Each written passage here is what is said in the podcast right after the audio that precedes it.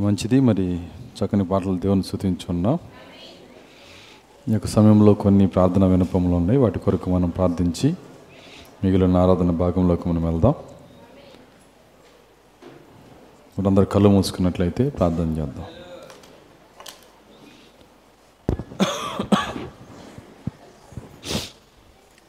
స్తోత్రములు స్తోత్రములు స్తోత్రములు ప్రభువ. కృపగల తండ్రి మీ స్తోత్రాలు చెల్లిస్తున్నాం. తండ్రి పునరుత్తన దినమందు నాయన తండ్రి నీ సన్నిధిలో ఆరాధించడానికి మిమ్మల్ని గణపరచడానికి ప్రభా నాయన మీ సన్నిధిలో నాయన తండ్రి ఇక్కడ కూర్చొని మీ పాదాల వద్ద గడపటానికి ప్రభువ మీరిచ్చిన ఈ గొప్ప సమయాన్ని బట్టి వందనాలు చెల్లిస్తున్నా. మీ సన్నిధి ఇక్కడ ఉంచినందుకు వందనాలు చెల్లిస్తున్నా. ఎక్కడ ఇద్దరు ముగ్గురు నా నాంపేట కూడుదురో వారి మధ్య నేను ఉంటానని వాగ్దానం చేసిన దేవుడు తండ్రి మా మధ్య మీరు ఉన్నారని మేము నమ్ముచున్నా. నమ్మదగిన దేవుడో ప్రభువా. ఇక్కడున్న ప్రార్థన వినపాలు మీ చేతులకు అప్పగిస్తున్నా. ప్రభా నీ కుమార్తె మాణిక్యం యొక్క తల్లిగారిని మీరు జ్ఞాపం చేసుకోనండి.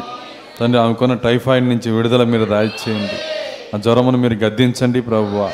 ఈ సమయం మందే నాయన నీ గాయపడిన నష్టంతో నీ కుమార్తెని తాకండి ప్రభువ. కేవలం నీ కృపను బట్టి మీరు జ్ఞాపం చేసుకోనండి. ప్రభా నాయన సుల్తానాబాద్ కుమార్ని మీరు జ్ఞాపం చేసుకునండి. తన కుటుంబంలో ఉన్న అపవాది గలిబిల నుంచి విడుదల మీరు దాయిచేయండి మీరే స్థిరపరచమని ప్రార్థిస్తున్నా. ప్రార్థనా సహాయమును కోరి ఉండగా ప్రభువా ఓ నీ కృపా కనికరం మా కుటుంబానికి మీరు దయచేయండి నాయన. దేవానికి స్తోత్రములు. ఇంకా నాయన జంపంలో ఉన్నటువంటి నాగరాజుని మీరు జ్ఞాపం చేసుకునండి. ఓ తను కూడా మీరు తాకండి ప్రభువా. తనలో కల కదలికలు మీరు దయచేయండి. ఓ తన తన యొక్క మనసు తనకు వచ్చుడు సహాయము దయచేయండి. ఓ ప్రభువా తన నాయన తండ్రి రక్షించబోటు సహాయము దయచేయండి. తన కుటుంబం రక్షించబోటు సహాయము దయచేయండి. ఇంకా ఎవరైతే బలహీనతలో అనారోగ్యంలో ఉన్నారో ప్రభువా వారు తమ చేతిని పైకెత్తుచుండగా అవసరతలో ఉన్నవారికి అనారోగ్యంలో ఉన్నవారికి నాయన నీ కృపను అనుగ్రహించండి ప్రభువ. అది ఏదైనప్పటికీ నాయన ఓ మేము చెయ్యెత్తినప్పుడు ప్రభువ ఓ నువ్వు చూచే దేవుడో నాయన ఓ సమాధానం ఇచ్చే దేవుడో ప్రభువ. ప్రతి ఒక్కరికి సమాధానమును దయచేయండి ప్రతి బిడ్డను మీరు స్వస్థపరచండి ప్రభువ.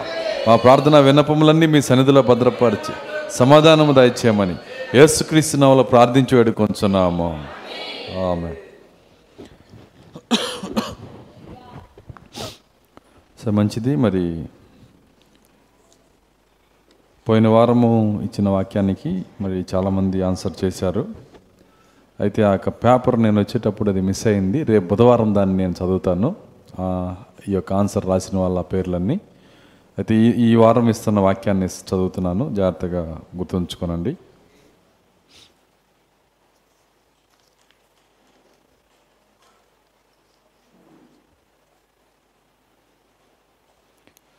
ఏ ఏషియా గ్రంథము ఇర్మియా గ్రంథము ఏస్కేల గ్రంథము మూడిట్లో ఇస్తున్నాను నేను.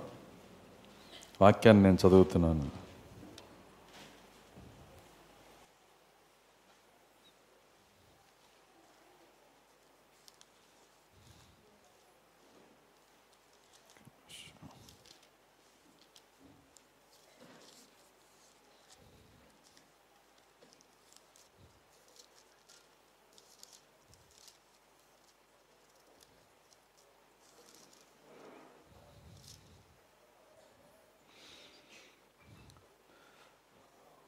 వారు ఎవరునూ లక్ష్యపెట్టని సియోననియు వెలివేయబడినదనియు నీకు పేరు పెట్టుచున్నారు.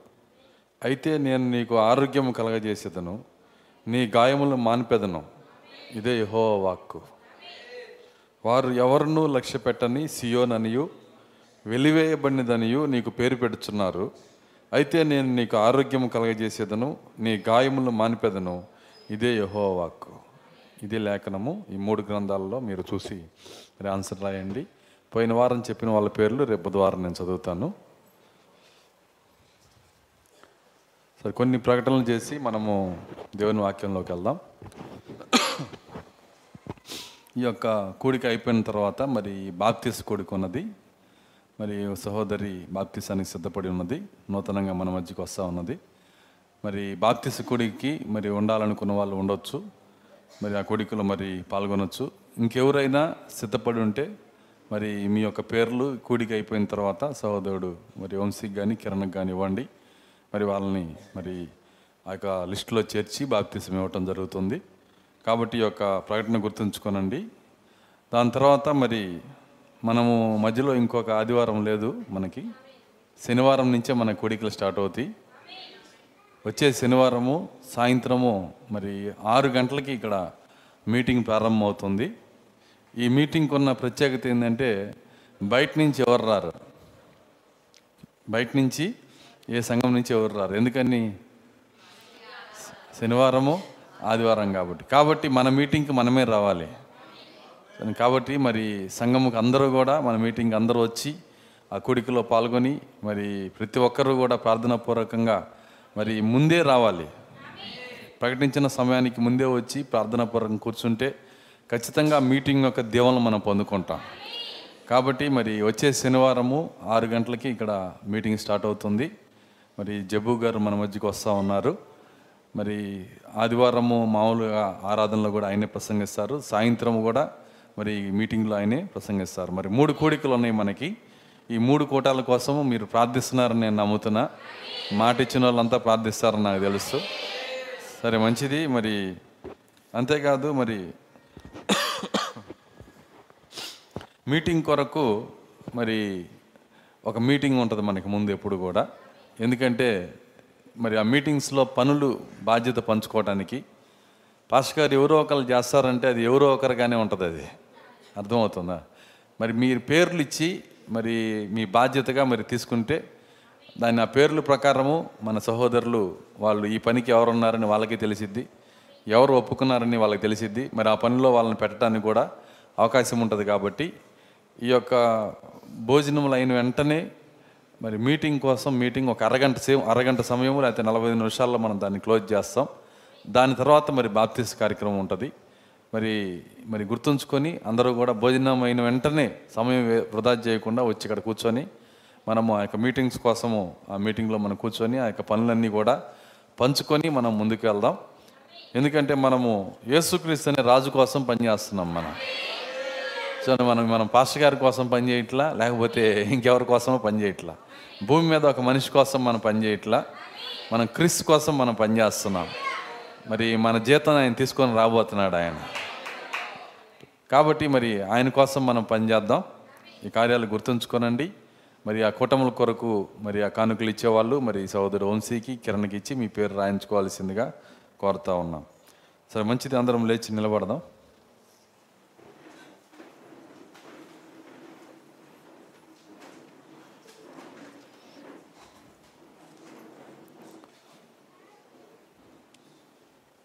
కొద్ది నిమిషాలు ఆయన ఒక వాక్యంలోకి వెళ్ళబో ముందుగా మనందరము హృదయం తెరిచి మన మనసు తెరిచి కొద్ది నిమిషాలు స్థుతి ఆరాధన చేద్దాం. ఎవరు మౌనంగా ఉండొద్దు. ప్రతి ఒక్కరూ కొద్ది నిమిషాలు దేవుని స్థుతించుదాం. కేవలం దేవుని స్థుతించుదాం. Hallelujah hallelujah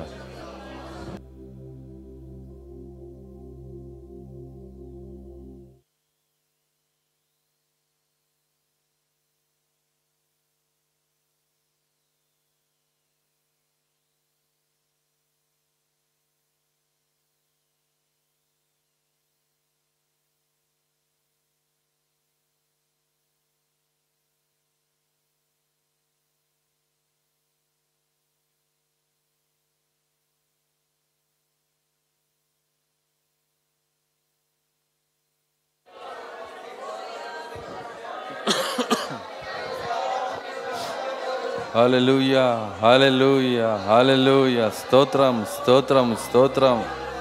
ప్రభువానికే స్తోత్రములు స్తోత్రములు స్తోత్రములు స్తోత్రములు స్తోత్రములు స్తోత్రములు. హాలెలూయ హాలెలూయ ఇస్రాయేల్ స్థుతులపైన ఆశీనుడైన దేవుడవు. ఓ మా స్థుతులపైన ఆశీనుడవ్వండి ప్రభువా. మా స్థుతులను స్వీకరించండి నాయన. మా స్థుతులను స్వీ- సింహాసనముగా చేసుకునండి. ఇస్రాయేల్ స్థుతులను సింహాసనంగా చేసుకున్న దేవుడో నాయన. ఓ మా స్థుతుల సింహాసన పైన ఆశీనుడవ్వండి ప్రభువా. దేవా నీకే స్తోత్రము స్తోత్రము స్తోత్రములు నాయన. స్తోత్రార్హుడా నీకే స్థుతులు చెల్లిస్తున్నాం. ఓ ఆరాధనకు పాత్రుడా ఆరాధనకు యోగ్యుడా నీకే స్తోత్రములు స్తోత్రములు నాయన. మా జీవితంలో అనేక కార్యములు చేసిన దేవుడవు. మహిమ కార్యములు చేసిన దేవుడవు. మమ్మల్ని సజీవులుగా ఉంచిన దేవుడవు. మాకు ఆరోగ్యం ఇచ్చుచున్న దేవుడవు.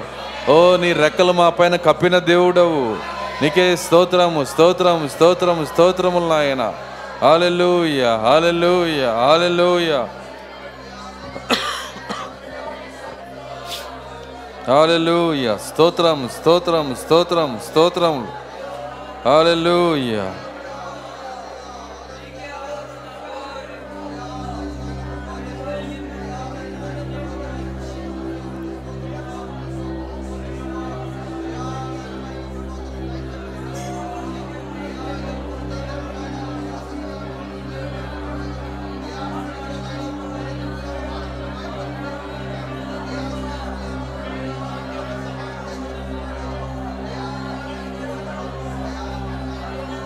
హాలెలూయ హాలెలూయ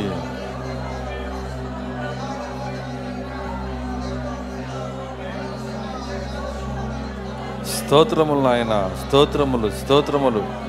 మాతో మాట్లాడే దేవుడవు. ఓ మమ్మల్ని బలపరచు దేవుడవు. మా పైనుంచి వచ్చే జీవాహారం నీవే నాయన. ఓ జీవాహారమును విరుచు దేవుడవు. నీకే స్తోత్రము స్తోత్రము స్తోత్రములు ప్రభువా. హాలూయ హాలూయ హాలూయ అందరం అలా కళ్ళు మూసుకుండగానే ఓ పాట పాడుకుందాం. ఒక ఆరాధన పాట పాడుకుందాం. అందరం నోరు తెరిచి పాడదాం. అందరికి వచ్చినటువంటి పాట. పరమా జీవము నాకు నివా తిరిగి లేచెను నాతో నుండా. పరమా జీవము నాకు నివ్వా. తిరిగి లేచెను నాతో నుండా. నిరంతరము నడిపించును. మరల వచ్చి వేసుకొని పోవును. నిరంతరము అవును ప్రభా మమ్మల్ని నడిపిస్తున్న దేవుడు.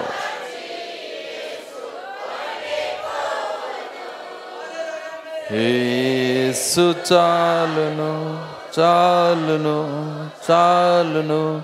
ఏసు చాలును చాలును చాలును. ఏ సమయమైనా ఏ స్థితికైనా నా జీవితములో ఏసు చాలును. సాతను శోధనలధికమైన సొమ్మసిల్లక సాగి వెళ్ళేదను. సాతను సోదనలధికమైన సొమ్మసిల్లక సాగి వెళ్ళేదను. లోకము శరీరము లాగినను.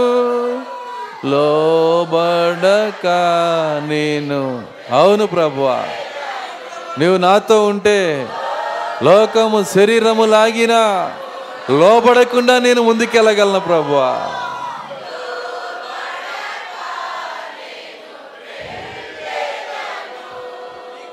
ఏసు చాలును చాలును చాలును. ఏసు చాలును చాలును చాలును. ఏ సమయమైనా ఏ స్థితికైనా నా జీవితములో. అవును ప్రభువా నువ్వు సరిపోయిన దేవుడవు. పాచిక బయలుల్లో పరుండ చేయు. శాంతి జలము చెంత నడిపించును. పాచిక బయలుల్లో పరుండ చేయు. శాంతి జలము చెంత నడిపించును. అనిశము ప్రాణము తృప్తి పరచు మరణలోయలో నన్ను కాపాడును. అనిశము ప్రాణము తృప్తి పరచు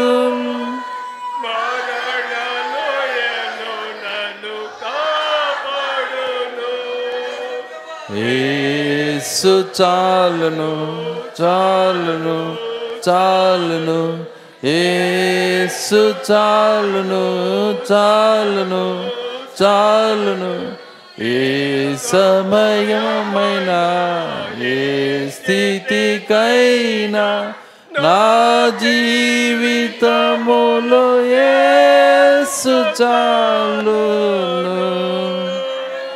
నరులెల్లరు నన్ను. అందరం రెండు చేతులు పైకెత్తుదాం.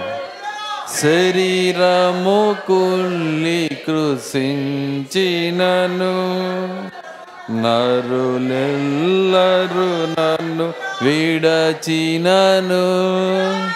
శరీరము కుల్లి కృషించినను హరించిన నా ఐశ్వర్యము. విరోధి వలె నన్ను విడచినను. హరించిన నా ఐశ్వర్యము. విరోధి వలె నన్ను విడచినను. ఏ యేసు చాలును చాలును చాలును. యేసు చాలును చాలును చాలును. ఏ సమయమైన ఏ స్థితికైనా నా జీవితములో ఏసు చాలును. పరమా జీవము నాకు నివా. తిరిగి లేచెను నాతో నుండా. పరమా జీవము నాకు నివా. తిరిగి లేచెను నాతో నుండా. నిరంతరా మరల వచ్చి ఎసుకొని పోవును. నిరంతరము నడిపించును. మరల వచ్చి ఎసుకొని పోవును. ఏసు చాలును చాలును చాలును. ఏసు చాలును చాలును చాలును. ఏ సమయమైనా ఏ స్థితికైనా నా జీవితములో ఏసు చాలును. హల్లెలూయా. అందరం వాళ్ళు నిలబడి ఉండగానే దేవుని వాక్యం చదువుకుందాం. పరిశుద్ధ గంధంలో నుండి తెసలోనికి రాసిన మొదటి పత్రిక.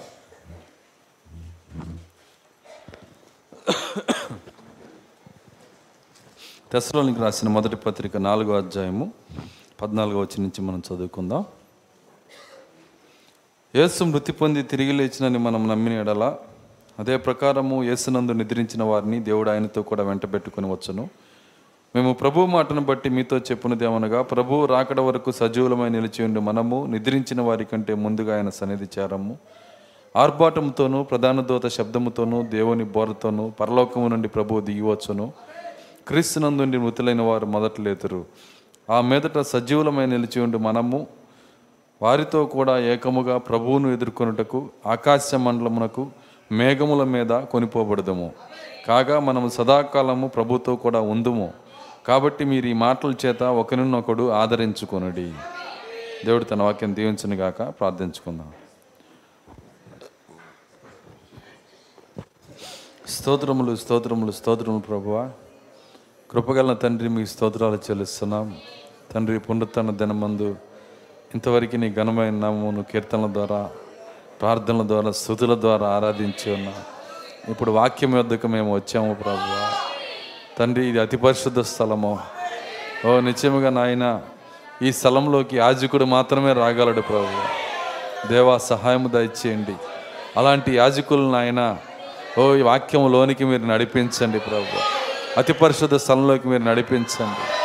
దేవా షకీనా మహిమలో ఓ ప్రభువా ఆ మన్నాను తినగలిగిన శక్తి మీరు దాయిచేయండి.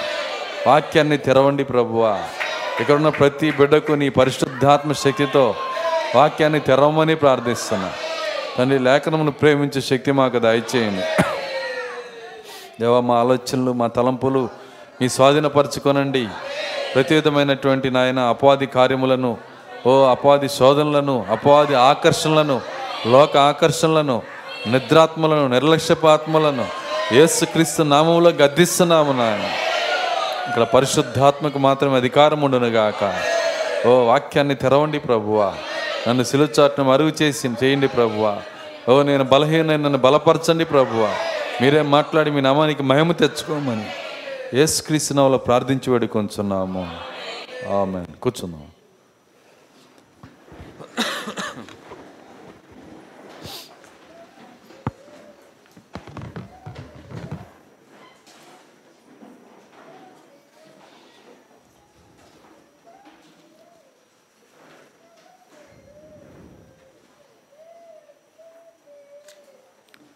సో మంచిది. మరి కొద్ది నిమిషాలు మనం ఒక ఆలోచన వాక్యం పైన ఉంచుదాం. మరి చదవబడినటువంటి లేఖనంలో నుంచి గడిచినటువంటి వారములు కొన్ని కార్యములు మనం చూస్తూ వస్తున్నాము. మరి ఏ విధముగా మరి దేవుడు మరి వెలుగు చీకట్లను వేరు చేస్తున్నాడో మరి వెలుగు సంబంధులు ఎవరో చీకటి సంబంధులు ఎవరో ఈ కార్యములన్నీ దేవుడు మనకి బయలుపరుస్తూ ఉన్నాడు. ఎందుకంటే ఎత్తబోటును గురించిన మరి లేఖనములు చెప్పిన తర్వాత మరి ఇదే తెశలోనికి రాసిన పత్రికలో ఐదో అధ్యాయంలో వెలుగు చీకటి మరి గురించి వెలుగు వెలుగు సంబంధులు చీకటి సంబంధాల గురించి ఇంకొక అధ్యాయాన్ని రాశాడు ఆయన. ఎందుకు దీన్ని తీసుకొచ్చి ఎత్తబోటుకి లింక్ చేస్తున్నాడంటే ఎత్తబడేది ఎవరో కాదు వెలుగు సంబంధులు మాత్రమే. కేవలం వెలుగు సంబంధులు. వెలుగు సంబంధులు అంటే వెలుగుతో సంబంధం ఉన్నవాళ్ళు కాదు. బైబిల్ బైబిల్ యొక్క లేఖన ప్రకారము వెలుగు సంబంధులు అంటే వెలుగు కుమారులు అని అర్థం. చీకటి సంబంధులు అంటే చీకటి పుత్రులు. అర్థమవుతుందా? వెలుగు పుత్రులు చీకటి పుత్రులు. వెలుగు కుమారులు చీకటి కుమారులు. కాబట్టి వెలుగు పుట్టిన వాళ్ళు వెలుగు కుమారులు. చీకటికి పుట్టిన వారు చీకటి కుమారులు. యేసుక్రీస్తు ఏమన్నాడంటే నేను లోకమునకు వెలుగై ఉన్నానన్నాడా? ఇప్పుడు వెలుగు పిల్లలు ఎవరి పిల్లలై ఉంటారు? యేసుక్రీస్తు పిల్లలు. ఎందుకంటే ఆ వెలుగు ఎవరంటే నేనే అన్నాడు ఆయన. యేసుక్రీస్తే ఆ యొక్క వెలుగు. కాబట్టి వెలుగు పుట్టిన వాళ్ళంతా యేసుక్రీస్తు పిల్లలు. అర్థమవుతుందా? కాబట్టి ఆ- వెలుగు ప్రభు అయిన యేసుక్రీస్తు. మరి అప్పుడు చీకటి ఎవరు? అర్థమవుతుందా? చీకటి ఎవరంటే అపవాది. మరి చీకటి పిల్లలంటే అపవాది సంతానం. బైబిల్ చెప్తుంది సర్ప సంతానము అపవాది సంతానము ఇవన్నీ బైబిల్ మాట్లాడుతుంది. కానీ మరి ఈ రెండు సంతానముల గురించి ఏ క్రైస్తవుడు చూడలేనిది. ఈ గడియ ప్రోక్త ఆయన పరిశుద్ధాత్మతో అభిషేకించబడి ఈ రెండు సంతానాలు ఉన్నాయని ప్రవక్త మాట్లాడి ఉన్నాడు. ఈ రెండు సంతానాలు యొక్క పోరాటమే బైబిల్. బైబిల్ ఏంటో కాదు. మరి వెలుగు చీకట్ల యొక్క పోరాటమే బైబిల్. మరి దాన్ని మనం చూడగలిగితే ప్రతి చోట వెలుగు సంతానం ఉంటుంది చీకటి సంతానం ఉంటుంది. కాబట్టి మనము ఎందుకొరకు ఎత్తబాటు కొరకు ఆయన ఈ కార్యాలు మాట్లాడి ఉన్నాడు? ఎందుకంటే ప్రతిసారి ఆయన ప్రతి కార్యమును రెండుగా విభజించుకుంటా వస్తున్నాడు ఆయన. ఆది ఆది ఎందు ఆయన వెలుగు నుంచి చీకటి నుంచి వెలుగుని వేరు చేశాడు ఆయన. వెలుగు కలుగునుగా కానీ పలికాడు. అదే దేవుడు మరలా ఎల్లప్పుడూ రెండు కార్యములు రెండు కార్యములుగా ఆయన విభజించుకుంటా వస్తున్నాడు. నేను విజయవాడలో అదే వర్తమానం చెప్పాను నేను. రెండు సంఘాలు ఉన్నాయని చెప్పాను. ఏంటి రెండు సంఘాలంటే యేసుక్రీస్తు మరి పేతురుతో ఏమంటున్నాడంటే సీమోన్ బరియోనా నువ్వు ధన్యుడవు. రక్తమాంసాలు దీన్ని నీకు బయలుపరచలేదు కానీ పరలోకమందున్న నా తండ్రే దీన్ని బయలుపరిచాడు. ఈ బండ మీద నా సంగమును కట్టుదును అన్నాడు. చూడండి ఈ బండ మీద నా సంగమును కట్టుదును అన్నప్పుడు ఆల్రెడీ సంఘం అక్కడ ఉంది. ఎక్కడి నుంచి వచ్చింది ఆ సంఘం అంటే మోసే ద్వారా ఐగుప్తులో నుంచి బయటకు పిలువబడి వింటున్నారా? ఇస్రాయేలీలు అనే సంఘం అక్కడ ఉంది. ఉన్న ఆ సంఘములో మరలా ఆయన ఏమంటున్నట్టు నేను నా సంఘమును కట్టుకుంటాను అంటున్నాడు. ఆ ఇస్రాయల్ సంఘం ఎవరిది? అయిందే అర్థమవుతుందా? యహో అదే కానీ ఆ సంఘము విఫలమైనప్పుడు ఎప్పుడైతే ఆ సంఘము సంఘముగా ఉండలేక విఫలమైందో దాని తర్వాత దేవుడు ఏమంటున్నాడంటే నేనే ఈ బండ మీద నా సంఘమును కట్టుదును. యేసుక్రీస్తు నిన్న నేడు నిరంతరం ఒకే రీతిగా ఉన్నాడు ఆయన. మరి అదే విధంగా ఈరోజు కూడా క్రైస్తవులు ఎవరి సంఘం? ఆయన సంఘమే. కానీ అదే సమయంలో ఆయన ఏమంటున్నాడంటే నా సంఘమును వీరి మధ్యలో నేను కడతాను. అయితే ఎక్కడ కడతానంటే అంటే బండ మీద కడతాను నేను అంటున్నాడు ఆయన. సౌండ్ బాగా హెవీ అయినట్టుంది కొద్దిగా తగ్గించుకుని రీసౌండ్ వస్తుంది బండ మీద కట్టుదును. చూడండి, కాబట్టి బండ అనగా అర్థమైందంటే బయలుపాటు. బండ అంటే ప్రత్యక్షత. ప్రత్యక్షత కలిగింది మాత్రమే ఆయన సంఘము. బయలుపాటు కలిగింది మాత్రమే ఆయన సంఘం. అందరూ ఆయన సంఘం కాదు. బోర్డు పెట్టుకున్నంత మాత్రాన అది సంఘం కాదు. దాన్ని బయట వధువు సంఘం అని పెట్టి లోపల ఉన్న వాళ్ళందరూ వధువే అని అనుకోవటానికి లేదు. అర్థమవుతుందా? ఎందుకంటే బోర్డును బట్టి ఏది మారదు. సరే మీకు ఇది అర్థమవటానికి ప్రోక్త కార్యాన్ని చెప్పాడు. ఒక చోట గుర్రపు శాలను బోటి పెట్టారంట. లోపల దాదాపు ఒక యాభై గుర్రాలు ఉన్నాయి అందులో రెండు పందులు కూడా వెళ్ళినాయి. వింటున్నారా? ప్రవక్త చెప్పిందే చెబుతున్నాను నేను. అప్పుడు బోర్డును బట్టి ఈ పంది గుర్రమైద్దా? బోర్డు ఏమైనా మార్చిద్దా? అంటే బోర్డు ఏం మార్చదు. కాబట్టి మన ట్యాగ్ ఏది మనల్ని మార్చదు కానీ చూడండి మనము స్వయముగా గుర్రమై ఉండాలి. అదేవిధంగా ఈరోజు వీళ్ళందరూ వధువు అండి ఇదంతా పెంతుకోసులండి వీళ్ళంతా ఈ సంఘం అండి ఆ సంఘం ట్యాగ్ వేసుకోవచ్చు. కానీ దాన్ని బట్టి వాళ్ళందరూ అది ఎవరు? అదేవిధంగా ఈ వర్తమాన సంఘం కూడా అంతే. బోర్డును బట్టి ఈ సంఘం వర్తమాన సంఘం వధువు సంఘం అవ్వదు. వర్తమానం అనేది నీలో ఉండాలి. అది వ్యక్తిగత కార్యమై ఉంది. దేవుని స్తోత్రం. అలెలుయ్య నా దేవాలయము నీలో ఉండాలి. నడుస్తున్న దేవాలయం నువ్వే అవ్వాలి. దేవుని మోసుకొని పోవాలి. అంతేగాని ఇది వ్యక్తిగత కార్యము కానీ ఇది సంఘ కార్యము కానే కాదు. సంఘముగా దేవుడు తెనాల్లో ఉన్న సంఘం అందరిని ఎత్తుకొని పోతానని చెప్పట్లేదు ఆయన. అర్థమవుతుందా? లేదంటే పలానా సంఘాన్ని తీసుకెళ్తానని చెప్పడు. సంఘముగా ఆయన తీసుకొని వెళ్ళడు. ఆయన ఎలా తీసుకొని వెళ్తాడంటే వ్యక్తిగతంగా మాత్రమే. చూడండి మనకి ఎంత మంచి పాస్టర్ ఉన్నాడు అనేది నీ ఎత్తబోటి మీద ఆధారపడలేదు. వింటున్నారా? నీకు ఎంత మంచి తల్లిదండ్రులు ఉన్నారనేది నీ ఎత్తబోటి మీద ఆధారపడలేదు. నీకు ఎలా ఎంత మంచి భర్త ఉన్నాడు అనేది నీ ఎత్తబోటి మీద ఆధారపడలేదు. దాని నీ ఎత్తబోట దాని మీద ఆధారపడలేదు. అర్థమవుతుందా? నీకు ఎంత మంచి భార్య ఉన్నదనే దాని మీద నీ ఎత్తబాటు ఆధారపడలేదు. ఎందుకంటే నీ ఎత్తబడుట నీలో పరిశుద్ధాత్మ ఉన్నదా లేదా? నీలో వెలుగు ఉన్నదా లేదా? నీలో వర్తమాన జీవితం ఉన్నదా లేదా? దాని మీద మాత్రమే నీ ఎత్తబాటు ఆధారపడి ఉంది. అంతేగాని నీ చుట్టూ ఉన్న ఏ కార్యాన్ని బట్టి నీ ఎత్తబాటు ఆధారపడి లేదు. మరి మన యొక్క ఆధిక్యతలు ఎన్నైనా చెప్పుకోవచ్చు. వింటున్నారా? మనకి ఎన్ని ఎన్ని వరాలైనా ఉండొచ్చు. అద్భుతాలు చేయొచ్చు స్వస్థతలు చేయొచ్చు. మరి ప్రవచనాలు చెప్పొచ్చు కళలు రావచ్చు దర్శనాలు రావచ్చు. ఎన్ని వచ్చినా దాంతో ఉపయోగం లేదు. బైబిల్ ఒక మాట రాసి ఉంది మరి తెలుగులో అలా లేదు అది. ఇంగ్లీష్లో కరెక్ట్గా రాశాడు. ఏమని రాశాడంటే మరి వరములకు మారు మనసుకు సంబంధము లేదు అని రాశాడు. తెలుగులో ఎతికినా కనపడదు మీకు అది. అర్థమవుతుందా? ఎక్కడ మిస్టేక్ జరిగిందో తర్వాత చెప్తాను నేను. చూడండి ఆయన ఏమన్నా అంటే వరములకి మారు మనసుకి సంబంధం లేదు. ఆ కారణాన్ని బట్టే కొరంది పత్రిక ఏం మాట్లాడుతుందంటే నేను భాషలతో మాట్లాడినా వ్యర్థుణ్ణే. ఏ భాషలు? దేవదూతల భాషలు. నేను కొండలను పెకిలించగలిగిన విశ్వాసమున్నా వ్యర్థుడనే. నేను మాట చెబితే కొండ కదిలి పైకి లేచినా అది వ్యర్థమే అంటున్నాడు. అంత కార్యం జరిగిన వ్యర్థమే. పాస్టర్ గారు అంత కార్యం జరిగిందో తెలుసా? అనవసరం.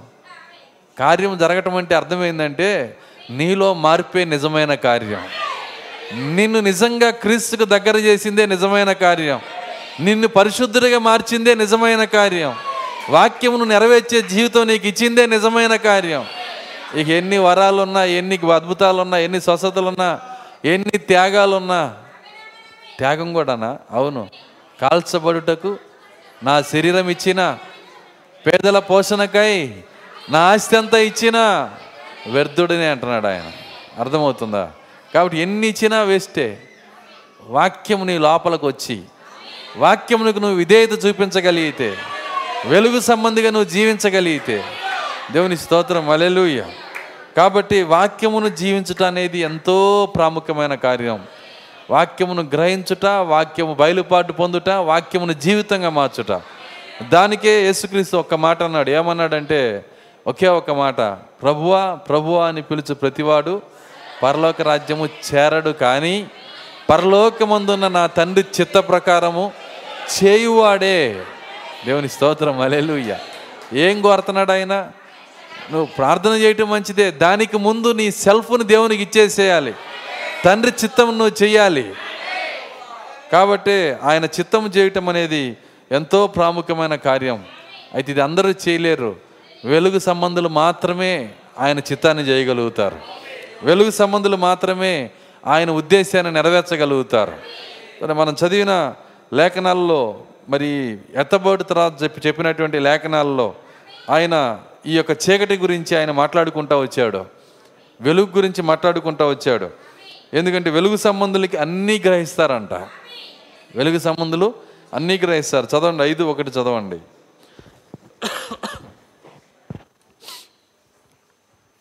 సహోదరులారా ఆ. కాలములను గుర్చియు.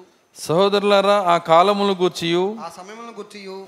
మీకు రాయనక్కర్లేదు. మీకు రాయనక్కర్లేదు. ఆ సమయములు గూర్చియు ఆ కాలములు గూర్చియు మీకు రాయనక్కర్లేదు. ఎందుకంటే మీరు వెలుగు సంబంధులు గనక మీరు ద- దీనిని ఆల్రెడీ గ్రహించేశారు మీరు. దాన్ని గురించిన లేఖనాలు మీకు తెలుసు. దాని గురించినటువంటి ప్రవచనాలు మీకు తెలుసు. దానికి కార్యాలు ఏ కార్యాలు జరిగితే ఎత్తబడి జరిగిద్దో కూడా మీకు తెలుసు. మీకు నేను రాయాల్సిన అవసరం లేదు. ఆ. రాత్రి వేళ రాత్రి వేళ దొంగ ఎలాగో వచ్చును? దొంగ ఎలాగో వచ్చునో అలాగే ప్రభు దినము అలాగే ప్రభు దినం వచ్చునని మీకు బాగుగా తెలియను. మీకు బావుగా తెలియను. రాకడ వచ్చునా ప్రభు దినం వచ్చునా? కొద్దిగా లోతుకి తీసుకెళ్తున్నా మిమ్మల్ని. ఇప్పుడు వరకు చెప్పింది నాలుగో అధ్యాయంలో రాకడ. ఇప్పుడు హఠాత్తుగా ప్రభు దినం అని ఎందుకంటున్నాడు చూడండి ప్రభు దినముకి రాకడికి సంబంధం ఉంది. ప్రభు దినములో రాకడ ఒక్క ఒక్క ఒక్క దినం మాత్రమే. ప్రభు దినములో రాకడ ఒక దినం మాత్రమే. కాబట్టి ప్రభు దినము వచ్చునని దీన్ని దాంతో కలుపుతున్నాడు ఆయన. ప్రభు దినం వచ్చినప్పుడు మీరు ఉంటారు ఇక్కడే. వింటున్నారా? ప్రభు దినం వచ్చినప్పుడు మీరు ఇక్కడే ఉంటారు. అయితే ఆ ప్రభు దినము మొదలైన తర్వాత ప్రభు దినము మధ్యలో ఎత్తబాటు జరుగుతుంది. ప్రభు దినం మధ్యలో ఎత్తబాటు జరుగుతుంది. ఒకరోజు నేను దీన్ని ప్రభు దినం అనే హెడ్డింగ్ పెట్టి చెప్తాను ఒకరోజు. మీకు అర్థమవుతుంది. బైబిల్ ఆదికాండం నుంచి ప్రకటన దాకా చూస్తే ప్రభు దినం గురించిన కార్యాలన్నీ మీకు అర్థమవుతాయి. సార్ జాగ్రత్తగా గమనించండి. ఒక చిన్న ఇంటిచ్చి మీకు వెళ్ళిపోతాను. తర్వాత మీకు అది ఉపయోగపడుతుంది. ఆయన ఏమన్నాడంటే రాత్రి వేళ దొంగ ఎలాగూ వచ్చునో అలాగే ప్రభు దినం వచ్చునని మీకు బావుగా తెలియను. చూడండి దొంగ వచ్చినట్టు వస్తుందంట ప్రభు దినము. ఆల్రెడీ ఆ దొంగ మీద పడ్డాడు. వింటున్నారా? ఆ దొంగ దోచుకుంటా ఉన్నాడు. ఆయన ఆయన ఆయన దోచుకుంటుంటే పాస్టర్లు ఏడుస్తున్నారు. అర్థం కాల? అర్థమైంది నేను చెప్పింది. దొంగ దోచుకుంటా ఉంటే ఎవరు ఏడుస్తున్నారు? పాస్టర్లు ఏడుస్తున్నారు. అయ్యో మొన్నటిదాకా బాగున్నాడండి. ఆ గత పుస్తకం వాళ్ళు వచ్చారు. ఎత్తుకుపోయారు. అర్థమవుతుందా? మీరు ఎంత ఏడ్చినా ఇది ప్రవచనం ఇది లేఖనం. దొంగ వస్తాడు అర్థమవుతుందా? దొంగ వస్తాడు ఆమెను తీసుకొని వెళ్ళిపోతాడు. ఖచ్చితంగా. కాబట్టే అనేక సంఘాల్లో ఈరోజు దేవుడే ప్రభు అయిన యేసుక్రీస్తే ప్రవచించబడి ఎవరు దొంగతనం చేస్తారని దేవుడు చెప్పాడో ఆ దొంగే దొంగిలిస్తూ ఉన్నాడు. ఇప్పుడు ఆయన్ని ఎవరు పట్టుకోలేరు? అర్థమవుతుందా? ఆ దొంగని పట్టుకునే శక్తి ఎవరికి లేదు. ఆయన ఆపగలిగిన శక్తి ఎవరికి లేదు. మీకు ఒక సాక్ష్యం ఇస్తాను. ఆయన నన్ను దొంగతనం చేశాడు. ఆయన నన్ను దొంగతనం చేశాడు ఆయన. దేవుని స్తోత్రం. అలెలుయ్య ఎంతమంది దొంగిలించబడ్డారు? నిజంగా దొంగతనం చేశాడా? ఎవరు నిన్ను దొంగిలించాడు? ప్రవచనంలో చెప్పబడిన అదే దొంగ. నిజమది. చూడండి ఈ దొంగతనాన్ని చాలా చక్కగా చూపించాడు మన ప్రవక్త. ఆయన ఏం చెప్పాడంటే ఆయన తప్పిపోయిన ఆ పక్షిరాజు గుడ్డుతో పోల్చాడు. కొండలపైన ఎక్కడో పర్వతం పైన ఆ పక్షిరాజు గుడ్డు పెట్టుకుంటే రైతు ఆ పర్వతం ఎక్కి సరదాగా ఒక గుడ్డు తెచ్చేసుకున్నాడు అంట ఇది నా కోడి కింద పెడితే పదగదా అని చెప్పి చూసుకుందామని ఆ పర్వతం మీద నుంచి పక్షిరాజు గుడ్డు తెచ్చేసాడు ఆ గుడ్డు తెచ్చి తన దగ్గరున్న ఒక మరి కోడి కోడి పెట్ట కింద మరి ఈ గుడ్డు కూడా గుడ్లతో పాటు ఇది కూడా పెట్టేశాడు. పెట్టినప్పుడు అదేమైందంటే కోడికి ఉన్న లక్షణం ఏంటంటే పొదిగిద్ది. ఈ గుడ్డు నాది కాదే అనుకోదు అది. అర్థమవుతుందా? అది అక్కడ ఆ చర్చిలోకి ఎవరు పోయినా పొదిగిద్ది. అర్థం కాదా అది కోడి స్వభావం అంతే అది. కాబట్టి ఎవరైనా పథకపడవచ్చు ఎవరైనా రావచ్చు. చూడండి ఎందుకంటే మీరు చూడండి కాకి మరి కో కోకిల ఏం చేసిద్దంటే కాకి కాకి కాకి అప్పచెప్పిద్దంట పదకమని అది పుట్టినాక బయటకు వచ్చినాక దాని అరుపు తేడాగా ఉండేటప్పటికి అరే ఇది నా పిల్ల కాదని కాకి పొడిచి పంపించేసిద్ది. కోకిల పాపం పాడిద్ది కానీ బద్ధకం దానికి. అర్థమవుతుందా? కోకిల దాని గుడ్లు ఎక్కడ పెట్టింది అంటే కాకి కాకి గూట్లో పెట్టింది. ఇప్పుడు ఈ యొక్క పక్షిరాజు గుడ్డు కూడా ఏం చేస్తుందంటే మరి కోడి దాన్ని చక్కగా రెక్కలు జాపి పొదిగి మరి ఆ ఆ యొక్క కోడి గుడ్లతో పాటు పక్షిరాజు గుడ్డు కూడా పగిలి దానిలో నుంచి పక్షిరాజు బయటకు వచ్చింది. కోడి పిల్లలు బయటకు వచ్చినాయి. చూడండి ఈ ఈ రెండు బయటకు వచ్చినాక ఇక్కడ జరుగుతున్న కార్యం ఏంటంటే మరి ఆ పిల్లలు ఈ ఈ యొక్క పిల్లలు మనకు తెలిసిన కథే. కొద్దిగా నేను కొత్త వాళ్ళ కోసం వివరించి వెళ్తున్నాను ఓర్పుతో ఉండండి. మరి ఆ యొక్క తల్లి ఏం చేస్తుందంటే మరి ఆ యొక్క పక్షిరాజు తన గుడ్డు పోయిందని చెప్పి కనుక్కొని పరలోకం నుంచి దిగొచ్చింది. సో నేను రెండు కలుపుతున్నాను ఇక్కడ. దేవుడు బైబిల్లో తన్ను తాను పక్షిరాజుగా పోల్చుకున్నాడు. కాబట్టి అది ఎతుకుతానికి వస్తుంది. వచ్చినప్పుడు తన బిడ్డ గడ కనపడ్డప్పుడు ఆ బిడ్డను దొంగతనం చేసుకొని వెళ్తుంది. దొంగతనం చేస్తుంది వేరే వాళ్ళ బిడ్డనా తన బిడ్డనా? మరి ఇందులో న్యాయం ఉందా? అర్థమవుతుందా నేను చెప్తుంది. కాబట్టి ప్రభు అయిన యేసుక్రీస్తు నన్ను దొంగతనం చేయటంలో చాలా న్యాయం ఉంది. నేను దొంగతనం చేయటంలో చాలా న్యాయం ఉంది. ఎందుకంటే ఆయన దొంగతనం చేసింది తన బిడ్డల్నే ఆయన దొంగతనం చేస్తున్నాడు. తన పక్షిరాజు మరి ఆ బిడ్డ ఆ గుడ్లో గుడ్లోంచి బయటకు వచ్చినాక మరి ఆ యొక్క కోడి పెట్టే ఆహారము. అదేం చెప్పింది? ఫీడింగ్ కోసం తీసుకెళ్తుంది. రండి డైనింగ్ టేబుల్ దగ్గర తీసుకెళ్తున్నానని. అర్థమవుతుందా? ఆ కోడి కోడిపెట్ట కోడి పెట్ట డైనింగ్ టేబుల్ పిలిపించింది. పిలిపించినప్పుడు ఈ కోడి పిల్లలు ఆ పక్షిరాజు పిల్ల అది కూడా వాటితో పాటే నడుచుకుంటా పోతుంది. ఎక్కడ? డైనింగ్ టేబుల్ అని. వెళ్ళినప్పుడు మంచి పెంటపోగు దగ్గర తీసుకెళ్ళింది. అర్థమవుతుందా? అదేం చేసిందంటే రెండు కాళ్ళతో దాన్ని గీరి ఆ పెంట పోగుని వెనకాల పడేసి లోపల లోపల ఉన్న ఆ యొక్క చిన్న చిన్న చిన్న పురుగులు చిన్న చిన్న మరి కంటికి కనపడిన చిన్న చిన్న అర్థమవుతుందా? ఆ యొక్క దాన్ని ఏమంటారు? దాన్ని ఏమంటారు? నూకలు. నూకలు అవన్నీ ఏరుకోండి అని చెబుతుంది. చాలా చిన్నవి. పక్షిరాజు చూసింది. ఏంటిది? యహో ఆశీర్వాదం ఐశ్వర్యం ఇచ్చును. ఇంత చిన్నదా? అర్థమవుతుంది నేను చెబుతుంది? ఇంత చిన్న చాలు కడుపు నిండిపోయింది చాలు వెళ్ళిపో ఇక. అది తినేసి వెళ్ళిపో. ఏంటిది? జక్కయ్య చెట్టు ఎక్కాడు ఎంత ఎంతమందికి అర్థమవుతుంది నేను చెప్తుంది? చిన్న చిన్న కార్యాలు తోడి ముందు పడేసింది అర్థమవుతుందా? ముందు పడేసినప్పుడు దీని కడుపు నిన్నట్లా వెళ్ళి ఒకరోజు ఈ పక్షిరాజు పిల్ల ఆ కోడి పాస్టర్ని అడిగింది. ప్రకటన గ్రంథం ఉందని చెప్పవా అని. దానియల గ్రంథం గురించి చెప్పవా అని అడిగింది. అది మనం మెంగలేమని చెప్పింది అది.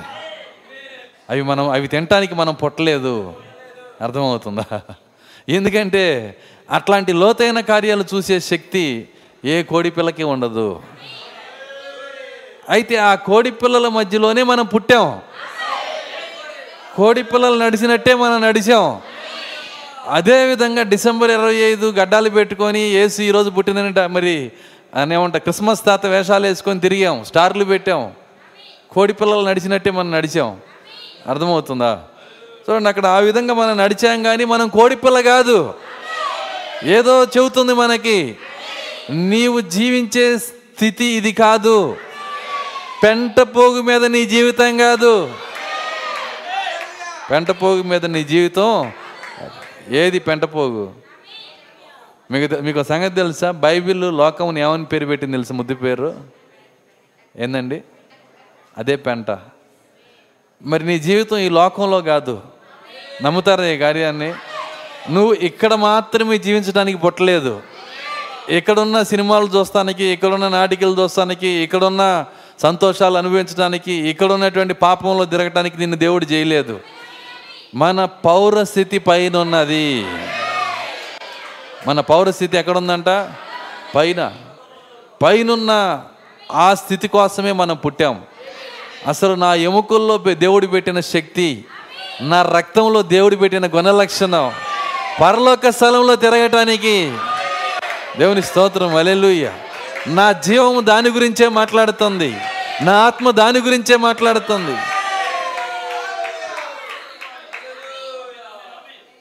పాము అటు నుంచి పోతుంది. దూరంగా వెళ్తున్నప్పుడు కోడి ఏం చెప్పిందంటే బిడ్డలారా దాన్ని నమ్మమాకండి. మిమ్మల్ని అది మింగేసిద్ది. అర్థమవుతుందా? మీరు నన్ను ఇడిచిపెట్టి వెళ్ళమాకండి. నా వెనకాలు ఉంటే నేను పోరాడి ఆ పామును తరిమేస్తాను. జాగ్రత్త అది మిమ్మల్ని మింగేస్తుంది. పక్షిరాజు ఉంది తల్లి దగ్గరికి వెళ్ళి చెవిలో నాకెందుకో దాన్ని మింగాలని ఉంది అని. అసలు నువ్వు నా కుమారుడివేనా? నేను దుర్బోధ నుంచి మిమ్మల్ని కాపాడుతుంటే దుర్బోధనే మింగేస్తావా నువ్వు? అర్థమవుతుందా? చూడండి అది అది ఎక్కడి నుంచి వచ్చింది ఆ కార్యం అంటే దాని రక్తంలోనే ఉంది. దాని జీవంలోనే ఉంది ఆ కార్యాలు. ఒకరోజు ఆ తల్లి పక్షిరాజు పైకి వచ్చి ఆ తల్లి పక్షిరాజు పైన ఎగురుతా. మరి ఇరవై ఏడు మైళ్ళ పైన ఎగురుతా. కొద్దిగా అర్థం చేసుకోవాలి నేనేం చెబుతున్నా. ఎన్ని మైళ్ళు?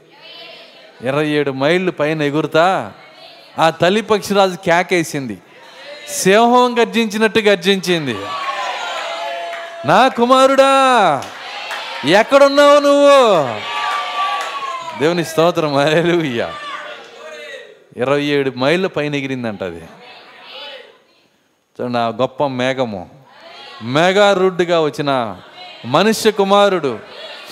చూడండి ఆయన మనతో చెప్పిన మాట ఏంటంటే నువ్వు కిందకి చూడమాక తలలు పైకెత్తుకో అన్నాడు ఆయన. చెప్పాడు ఆయన చదవండి లోకాసు వార్త.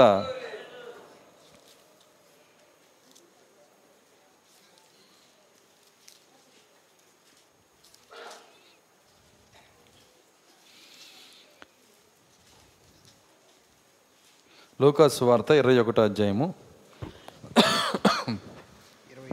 ఇరవై ఏడో వచనం. అప్పుడు అప్పుడు మనిషి కుమారుడు మనుష్య కుమారుడు ప్రభావంతోను ప్రభావముతోను మహామహిమతోను మహామహిమతోను మేఘారూఢుడై మేఘారుడై ఒత్తుడు చూతురు. వచ్చుట చూతురు. అప్పుడు చూస్తారు ఈ పక్షిరాజుల్ని వెతికే తల్లి మేఘము మేఘా రూపం మేఘం యొక్క రూపములో ఆకాశంలో ఎగరటాన్ని మీరు చూస్తారు. ఆయన శిరస్సును మీరు చూస్తారు. ఇవి జరగనారంభించినప్పుడు ఇవి జరగని ఆరంభించినప్పుడు మీరు ధైర్యం తెచ్చుకొని ఆ తల్లి పైన ఎగురుతున్నప్పుడు మీరు ధైర్యము తెచ్చుకుని మీ తలలు ఎత్తుకొనుడి. మీ తలలు ఎత్తుకునుడి. మీ విడుదల సమీపించుతున్నది మీ విమోచన సమీపించుచున్నద నేను. మీ విడుదల సమీపించినది. మీ ఆత్మ ఆత్మ విమోచన అక్కడే జరిగిపోతుంది. మీ శరీర విమోచన కూడా దగ్గరలోనే ఉంది. మీ శరీర మార్పు దగ్గరలోనే ఉంది. మీ తలలు పైకి ఎత్తుకోండి మీరు చేయాల్సిన పని ఏంటంటే కిందకి ఎంత- కిందకి దించి ఉండమాకండి అర్థమవుతుందా? కిందకి చూడమాకండి. కిందకి చూడటము పైకి చూడటం అనే దానికి చాలా అర్థం ఉంది. ఎందుకంటే యేసుక్రీస్తు ఏమంటున్నాడంటే ప్రభు ఏమంటున్నాడంటే నా ఆలోచనలు ఆకాశము మీ ఆలోచనలు భూమి అన్నాడు ఆయన. మీ ఆలోచనలు నేను ఒకరోజు కూర్చొని ఆలోచన చేశా. ఏ మనిషి అయినా భూమి కాకుండా ఆలోచిస్తాడా అని. భూమి అంటే మట్టి. మట్టిని మించిన ఆలోచన మనకు ఉంటుందా సరే ఒక ఒక వంద కోట్లు నువ్వు సంపాదించాలని టార్గెట్ పెట్టుకున్నావు అనుకో. ఆ వంద కోట్లు ఎక్కడి నుంచి వస్తాయి? ఆకాశం నుంచి వస్తాయా? మట్టిలో నుంచి వస్తాయా? పోని బంగారం వెండి డైమండ్స్ అన్నీ మట్టిలో నుంచే. నీ కోరికలన్నీ మట్టిలో నుంచే. అర్థమవుతుందా? మంచి పట్టు చీర? చెప్పండి. ఎక్కడి నుంచి వస్తుంది అది? మట్టిలో నుంచే. సరే మనం ఏది కోరుకున్నా సరే మంచి ఇల్లు? అది మట్ల అందుకే అన్నాడు ఆ మాట. మీ ఆలోచన? చూడండి మీ తలలు కిందకి చూడటం అంటే వీటి చుట్టూ తిరగటం. ఎంతమందికి అర్థమవుతుంది నేను చెప్తుంది? ఈ లోకస్తున్నట్లయితే నీ తల కిందకే ఉంచుందని అర్థం. కానీ నీ తల పైకి ఎత్తడం అంటే అర్థమైందంటే ప్రత్యక్షత స్వరాన్ని చూడటం దేవుని స్వరాన్ని చూడటం పరలోక స్థలముల కొరకు ఆశపడటం. దేవుని స్తోత్రం అలెలుయ్య నా ఆలోచన ఆకాశం అన్నాడు ఆయన. ఇంతవరకు ఆకాశానికి అంత ఎవరు కనుక్కోలా? తెలుసా? ఎన్ని టెలిస్కోపులు వచ్చినా ఎన్ని లైట్ ఇయర్స్ దూరం చూసినా లైట్ ఇయర్స్ లైట్ ఇయర్స్ అంటే అర్థమైందంటే కాంతి ఒక ఒక సెకండ్కి మూడు లక్షల కిలోమీటర్ల దూరం వెళ్ళిద్దంట.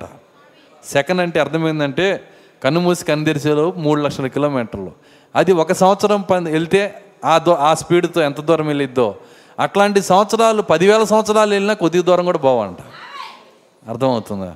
అప్పుడు ఎంత విశాలమైన విశ్వాన్ని దేవుడు పెట్టాడో చూడండి. నేను చెప్పేది అర్థం చేసుకోవాలా మీరు?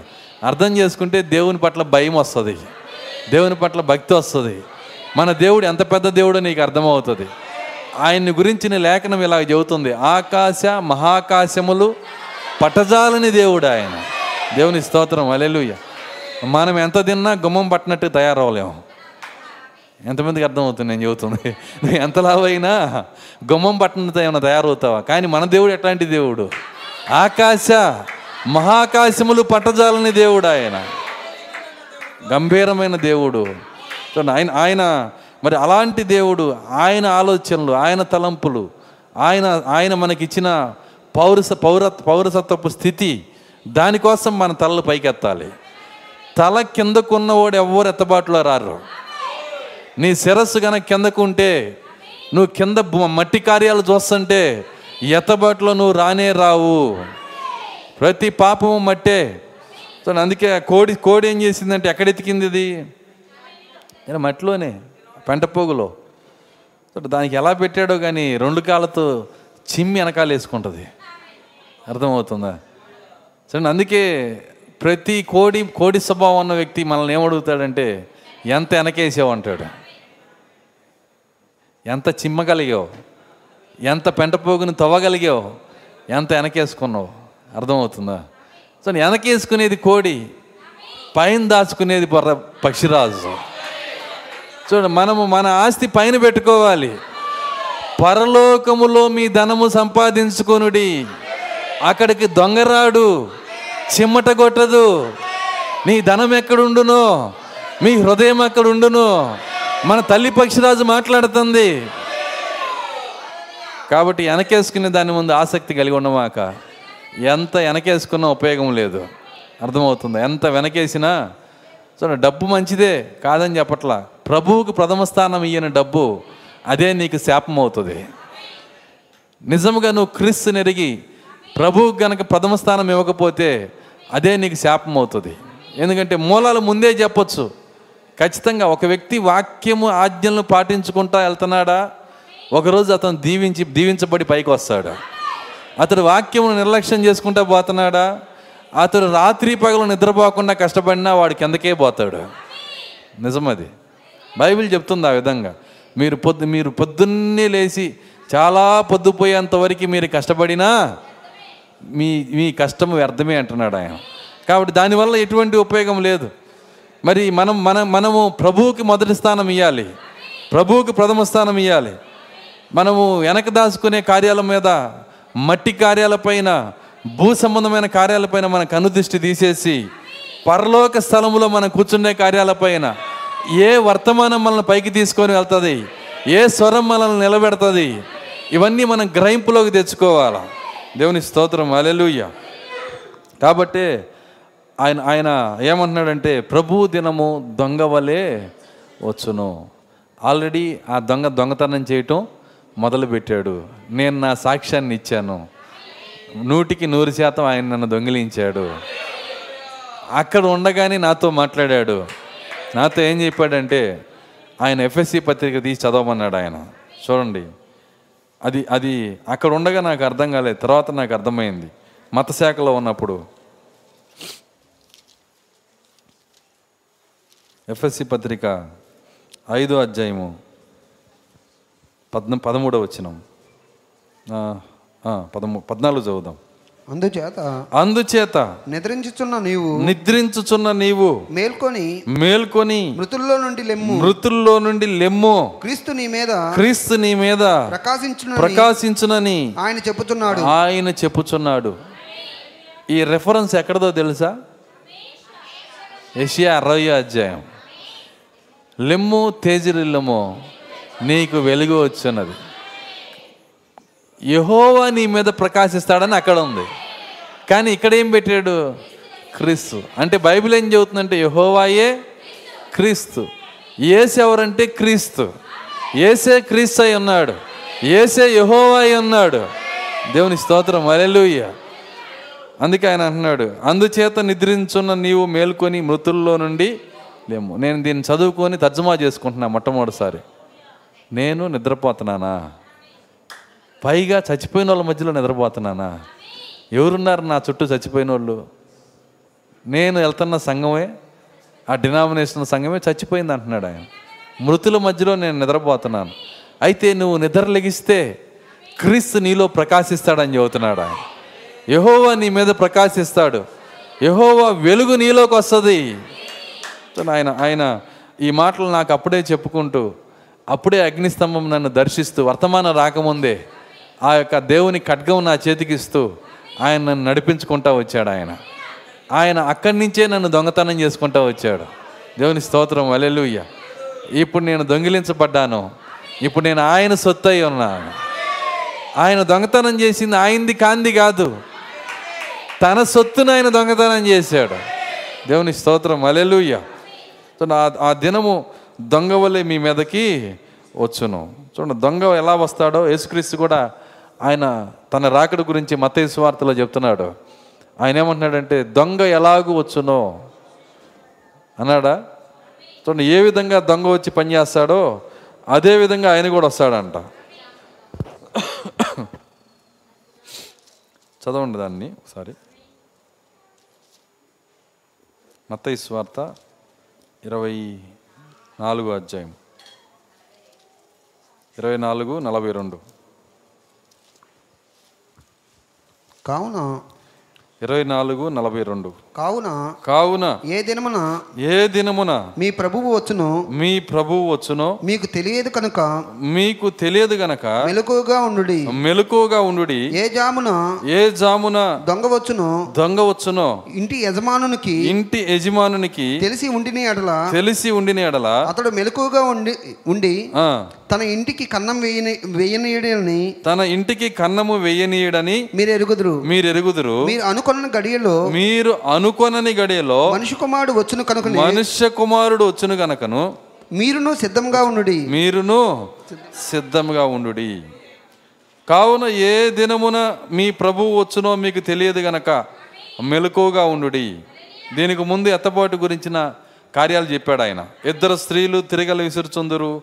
ఒకటి తీసుకొని పోబడును ఒకటి విడిచిపెట్టబడును. చూడండి కావున ఏ దినమున మీ ప్రభువు వచ్చునో మీకు తెలియదు గనక మెలకువగా ఉండుడి. ఏ జామున దొంగ వచ్చునో ఇంటి యజమానికి తెలిసి ఉండిన ఎడల అతడు మెలకువగా ఉండి తన ఇంటికి కన్నము వేయనీయుడని మీరు ఎరుగుదురు మీరు అనుకోనని గడియలో మనిషి కుమారుడు వచ్చును గనక మీరును సిద్ధముగా ఉండుడి. యజమానుడు తన ఇంటి వారికి తగిన వేళ అన్నము పెట్టుటకు వారిపైన ఉంచిన నమ్మకమైన వాడును బుద్ధిమంతుడైన దాసుడు ఎవడు వింటున్నారా? ఆయన వచ్చే సమయంలో నమ్మకమైన బుద్ధిమంతుడైన దాసుడు ఉంటాడంట భూమిపైన కొద్దిగా మీరు లోపుతికి వస్తే అర్థమవుతుంది. ఆయన రాకడని గురించి మాట్లాడుతూ తన ఇంట్లో నమ్మకమైన బుద్ధిమంతుడైన దాసుడు ఉంటాడంట. ఏ దాసుడు అలాగూ చేయుట? ఏమన్నాడు? చదవండి తర్వాత. యజమానుడు వచ్చినప్పుడు ఏ దాసుడు ఏ దాసుడు ఇలాగ చేయిచుండు ఇలాగు చేయుచుండుట? అతడు కనుగొనును? అతడు కనుగొనును. ఆ దాసుడు ధన్యుడు. ఆ దాసుడు ధన్యుడు. దైవత్వంలో పాలిభాగస్తుడు ఎవరా దాసుడు? బుద్ధిమంతుడైన దాసుడు ఎవరు? అర్థమవుతుంది. ఆయన చెప్పిన గుణలక్షణాలు. నమ్మకమైన దాసుడు ఎవరు? ఆయన నమ్మకమైన వాడు. ఆయన బుద్ధిమంతుడైన వాడు. ఎవరా దాసుడు? ఆయన పంపించిన ఏలియా. ఈ గడియ ప్రవక్త ఈ గడియకు దేవుడు పంపించిన ప్రవక్త విలియం మారియన్ బ్రహ్మం ఆయన గురించిన లేఖనం ఇది ఎత్తబట్టు సమయంలో ఒక దాసుడు ఉంటాడు నమ్మకమైన వాడు దేవుని స్తోత్రం అలెలుయ్య నమ్మకమైన వాడు బుద్ధిమంతుడు. సో ఎంత చక్కగా ఆయన రాసి పెట్టాడు చూడండి. కానీ ప్రజలు దాన్ని గ్రహించలేరు. దాన్ని దాటి వెళ్ళిపోతారు. కానీ పరిశుద్ధాత్మ మనతో మాట్లాడుతున్నాడు ఆయన. మనం మనము వెంబడిస్తున్న ఆ- ఆ దాసుడు ఎవరో కాదు. ఏ దాసుడు మనల్ని నడిపిస్తున్నాడో రిప్కాకి బాగా తెలుసు. రిప్కాకి రిప్కాని ఒక దాసుని నడిపిస్తున్నాడు. నడిపిస్తున్నాడా? రిప్కా ఆ దాసుని నమ్మింది గనకే ఇస్సాగుతో పెళ్ళయింది. ఒకవేళ అసలు ఈయన సరైనోడో కాదో ఈయన మధ్యలో మా డబ్బులన్నీ దోచుకొని పారిపోతే అసలు ఈయన చెప్పి నేను నిజమని ఎట్ట నమ్మాలి? రెప్కా కనుక అనుకుంటే వింటున్నారా? మీకు తెలుసా? ఒక్క పురుషుడు కూడా రాలేదు. రిప్కా వెళ్ళేటప్పుడు తిరిగి వెళ్ళేటప్పుడు ఆమె దాదిని పంపించారు. దాది అంటే ముసలామ. సో ఆమె యొక్క పనికత్తులు వచ్చారు. అంతేగాని పురుషులు వీళ్ళు ఎవరు రాలా? నమ్మి ఎంత నమ్మకం ఉంటే రెప్కాని. అసలు జీవితంలో ఎప్పుడూ చూడని కుటుంబానికి. ఆమె ధైర్యంగా బయలుదేరి వెళ్తుంది అక్కడ. ఎవరిని నమ్మారు వాళ్ళు? ఎవరి మాటను నమ్మారు? నమ్మకమైన దాసుడు. బుద్ధిమంతుడైన దాసుడు. ఈరోజు ఆ రెప్కా యొక్క నీడలో మనం కూడా ఉండాలి ఇక్కడ. అది ఛాయ. ఇది నిజ ఎన్నో న్యాయవంతమైన ప్రశ్నలు రెప్కా వేయటానికి అర్హురాలు. చెప్పొచ్చు ఆ విధంగా. రెప్కా వేయచ్చు ప్రశ్న అడగొచ్చు. అసలు నేను నమ్మాలంటే ఎలా నమ్మాలి? రుజువేంటి? ఇప్పుడులాగా ఫోనులు లేవు ఉత్తరాలు లేవు గబాల మాట్లాడటానికి ఏమీ లేదు. ఏ విధంగా నమ్మాలి? ఏ విధంగా నువ్వు చెప్పేది సత్యమని మేము అంగీకరించాలి? అంగీకరించి పోనీ నువ్వు చెప్పేది నిజమే అనుకో. అక్కడ ఒక ఒక ఇసాక్ అనే ఒక వ్యక్తి ఉన్నాడు అనుకో ఉన్నోడు మంచోడని రుజువైంది? అర్థమవుతుందా? రేపు పోయి కట్టుకున్నాక మన రోజు దంతే పరిస్థితి ఏంది? సో ఎన్ని ప్రశ్నలు వేయొచ్చామా వేసిందా? ఒక్క ప్రశ్న కూడా లేదు. ఈ వర్తమానం గురించిన ఒక్క ప్రశ్న కూడా రెప్కా దగ్గర లేదు. ప్రవక్తను గురించిన ఒక్క ప్రశ్న కూడా ఆమె దగ్గర లేదు. ఎందుకంటే ఆమెకు ఒక బయలుపాటు ఉంది. ఆమెకు ప్రత్యక్షత ఉంది. దేవుని స్తోత్రం. అలెలుయ్యా అసలు ఆమెను కదిలించిందే దోత. ఆమెను నడిపించిందే దోత. నీళ్ళ దగ్గరికి తీసుకెళ్ళిందే దోత. ఆమెకు ప్రత్యక్షతనిచ్చిందే దోత. ఆ ఎలియాజర్ ప్రార్థన చేసుకున్నాడు. నేను తేలేను. నేను తీసుకుని రాలేను. తీసుకొచ్చేది ఎవరంటే? ప్రభు నీ దోతని ముందుగా పంపించు. నీ దూతని ముందుగా పంపించు. కాబట్టి ఆ దోతే రెప్కాన్ని తీసుకొని వచ్చాడు. కాబట్టి మరి ఎట్లాంటి డౌట్ లేకుండా ఈ నమ్మకమైన ఈ బుద్ధి కలిగిన దాసుణ్ణి ఆమె నమ్మి ఆమె నమ్మింది కనుకే ఇస్సాకి భార్య కాగలిగింది యజమానురాలు అవ్వగలిగింది ఏమైందమ్మా? యజమానురాలు. ఇప్పుడు ఇప్పుడు ఇప్పుడున్న ఈ రెప్కా కూడా ఏమైద్ది? రేపు ఏమైద్ది దేనికి యజమానురాలు? ఎన్ని సెంట్లకి? చెప్పండి. ఎన్ని సెంట్లకి? ఎన్ని ఎకరాలకి? ఎన్ని ఊర్లకి? బైబిల్ ఏం చెప్తుంది?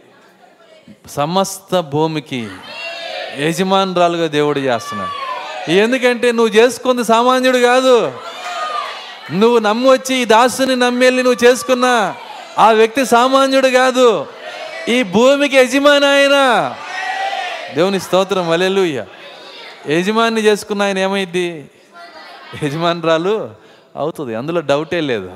కాబట్టి మరి ఇదంతా ఒక పరీక్షలో జరుగుతూ ఉంది. ఈరోజు నమ్మకమైన బుద్ధి కలిగిన దాసుడు ఉన్నాడు. మీరు పుస్తకాలు చదివితే రెండు కనపడతాయి.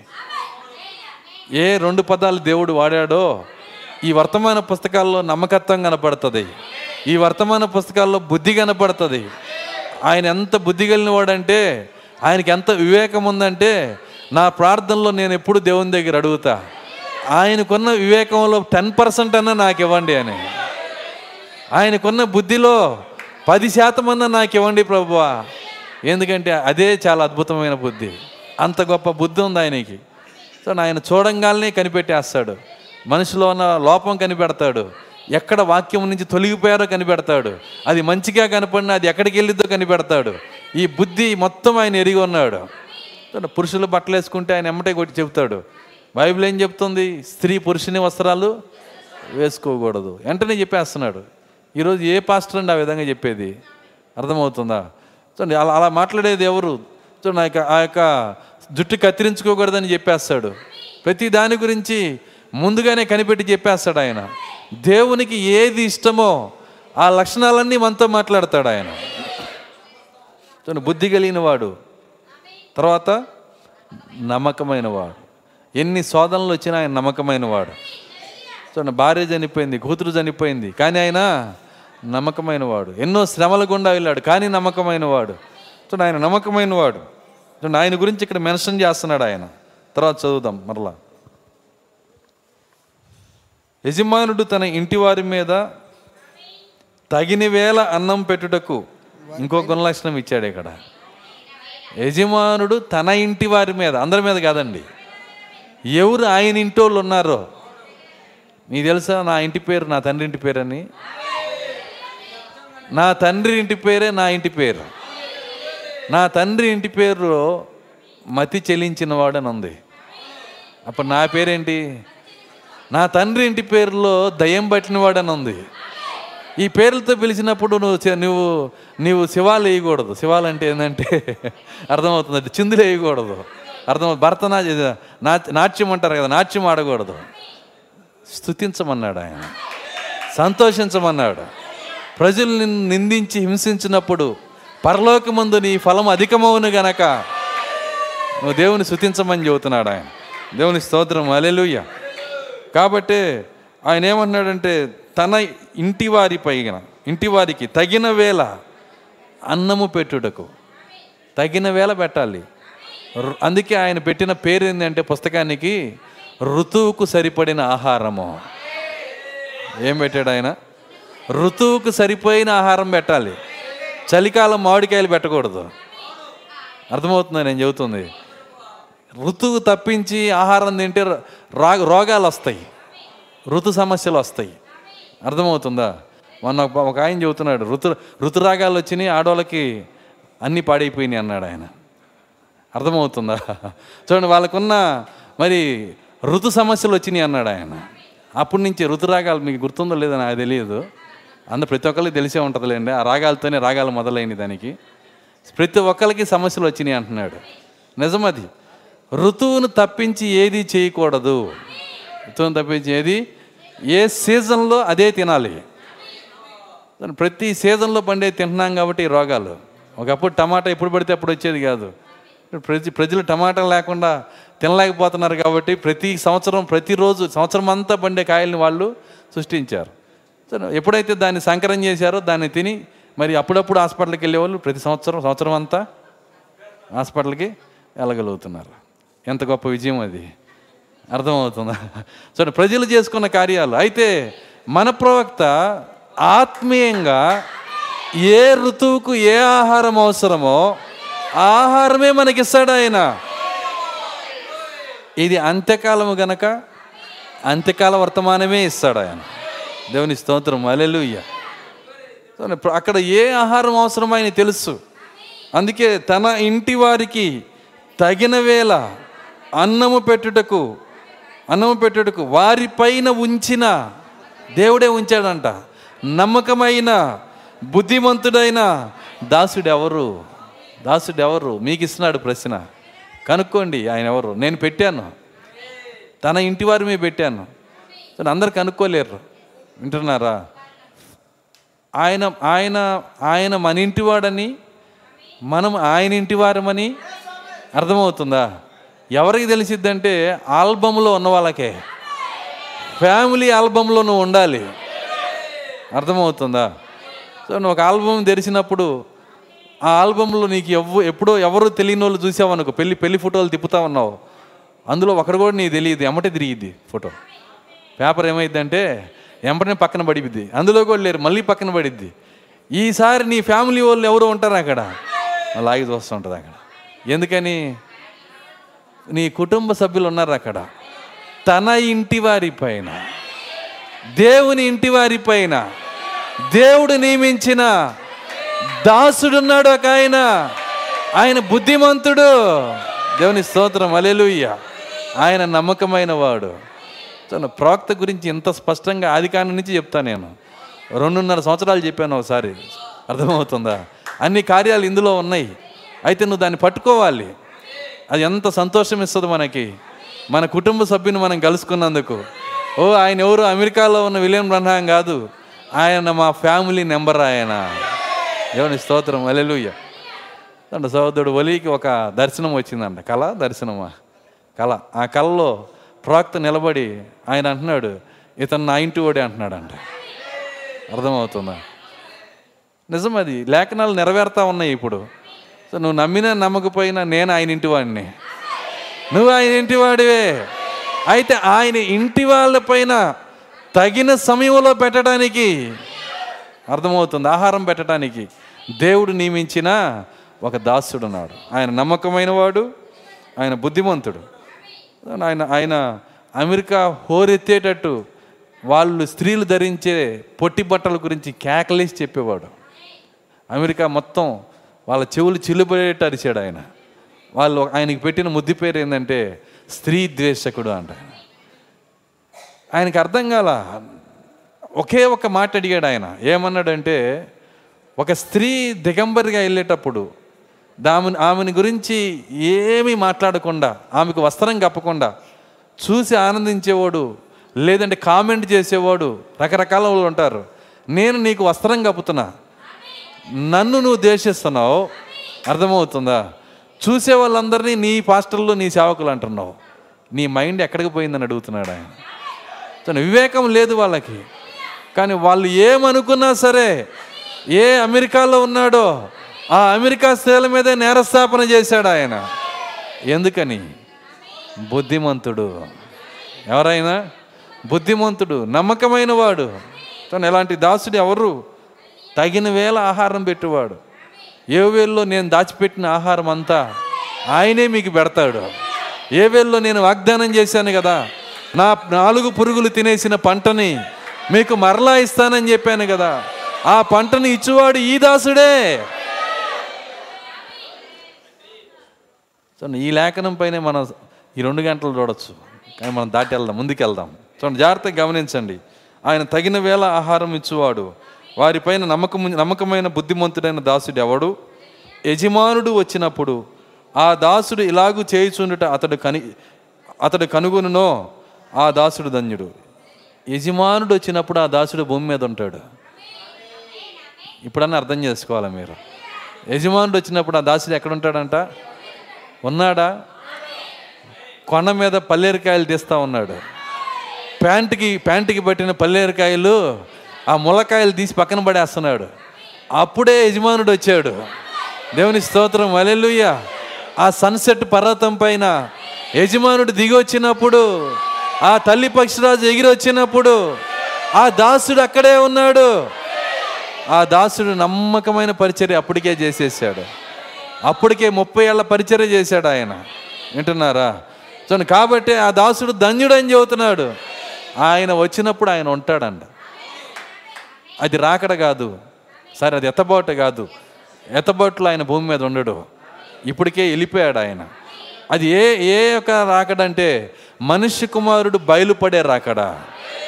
వ్యక్తిగా వచ్చే రాకడ కాదు అది. దేవుని స్తోత్రం. అలెలుయ్య ఇంకా అంటున్నాడు తండ్రి ఒక నిమిషం. నలభై ఏడు. అతడు తన యావదాస్తి మీద వాడిని నుంచునని మీతో నిశ్చయముగా చెప్పుచున్నాను. యావదాస్తి మీద అతన్ని ఉంచుతాడంట. తన ఆస్తి మొత్తం తన ఆస్తి ఏంటో తెలుసా? తన యావదాస్తి ఏంటో తెలుసా? ఇంకొద్దిగా లోతుకు వస్తారు నాతో? సరే జాగ్రత్తగా గమనించండి. అంటే దేవుడు సృష్టించిన భూమి విశ్వం ఆకాశం అన్నిటి మీద ఆయన పెడతాడని కాదు. అలా అర్థం చేసుకోమాకండి. దాని అర్థం ఏంటంటే తన యావదాస్తి అన్నాడు. దేవుని ఆస్తి ఆదికాండం నుంచి ప్రకటన చివరాధ్యాయం దాకా. వింటున్నారా? ఆదికాండం నుంచి ఈ బైబిల్ ఇదే ఆయన ఆస్తి ఈ వాక్యము ఇదే ఆయన ఆస్తి దీని అంతటిపైన ఆయన యజమానిగా నుంచోబెట్టి సమస్త బైబిల్ని తెరిచి ఏడు ముద్రలు తెరిచి అర్థమవుతుందా? ఎందుకు మనకి చెప్పగలిగాడంటే ఆయన్ని యజమానిగా దేవుడు నిలబెట్టాడు కాబట్టే. ఎవరు ఆస్తి అది? ఎవరి ఆస్తి అండి అది? అది ఆయన ఆస్తి. దేవుని స్తోత్రం. అలెలుయ్య తన యావత్ ఆస్తి పైన అర్థమవుతుందా? ఈ దాసుని యజమానిగా అంట తర్వాత తర్వాత అతడు అయితే దుష్టుడైన ఒక దాసుడు ఉన్నాడు. ఆయన వాటికంలో ఉంటాడు. ఎంతమందికి అర్థమవుతుంది నేను చెప్తుంది? సరే ఎంత చక్కగా వివరిస్తున్నాడు చూడండి ఆయన. మళ్ళీ ఏమన్నాడు? అయితే దుష్టుడైన ఒక దాసుడు ఉంటాడు. అయితే ఒక దాసుడు. యజమానుడు. అయితే దుష్టుడైన ఒక దాసుడు నా యజమానుడు ఆలస్యం చేయుచున్నాడు ఆలస్యము చేయుచున్నాడని తన మనసులో అనుకొని తన మనస్సులో అనుకొని తన తోడి దాసులను తన తోటి దాసులను కొట్ట మొదలుపెట్టి కొట్ట మొదలుపెట్టి త్రాగుబోతులతో తి- తాగుబోతులతో తినుచు త్రాగుతూ ఉంటే త్రాగుచూ ఉంటే ఉన్నాడు. ఈరోజు యుద్ధాలు ఎందుకు వస్తున్నాయి? అర్థమవుతుంది? దాని వెనకాల ఎవరున్నారు? ఆ రోమ్ ఉందని అందరికీ తెలుసు. అర్థమవుతుందా? ఇవన్నీ ఇవన్నీ వాళ్ళు చేస్తారని ఆయన ముందుగానే చెప్పాడు ఆయన. తినటం తాగటం కొట్టుకోవటం అర్థమవుతుందా? ఇవే కార్యాల మీద ఉంటున్నాడు. అలా గనక ఉంటే ఆ దాసుని కనిపెట్టి కనిపెట్టని దినములలో కనిపెట్టని దినములలో వాడు వాడు అనుకొనని గడియలోను వాని యజమానుడు వచ్చి వాని యజమానుడు వచ్చి వారిని నరికించి వాని నరికించి వేషధారులతో కూడా వేషధారులతో కూడా వానికి పాలు నియమించు వానికి పాలు నియమించును. అక్కడ ఏడుపును అక్కడ ఏడ్పును పండ్లు కొరుకుటయు పళ్ళు కొరుకుటయు ఉండును. ఉండును. దేవుని స్తోత్రం. అలెలుయ్య ఎత్తబోట్లో జరిగే కార్యాలు ఇవన్నీ. చూడండి ఎన్ని కార్యాలు పెట్టాడో చూడండి. ఆ యొక్క ఆ యొక్క కార్యములన్నీ మనం అర్థం చేసుకోవాలి. పోపు గురించి చెప్పేశాడు ప్రాక్త గురించి చెప్పేశాడు చూడండి వర్తమానం గురించి చెప్పేశాడు చూడండి అన్ని ప్రతిదీ చెప్పేశాడు. అయితే ఆ ఆ సమయంలో ఆయన ఎలా వస్తాడంటే దొంగవలే వస్తానన్నాడు ఆయన. ఎలా వస్తున్నాడు ఆయన? దొంగవలే చూడండి దొంగ ఏం చేస్తాడో మళ్ళీ ఆయనే వాక్యానికి వాక్యమే అర్థమిస్తుంది యోహాను సువార్త పదో అధ్యాయము. పదో వచనం యోహాను సువార్త పదో అధ్యాయము పదో వచనం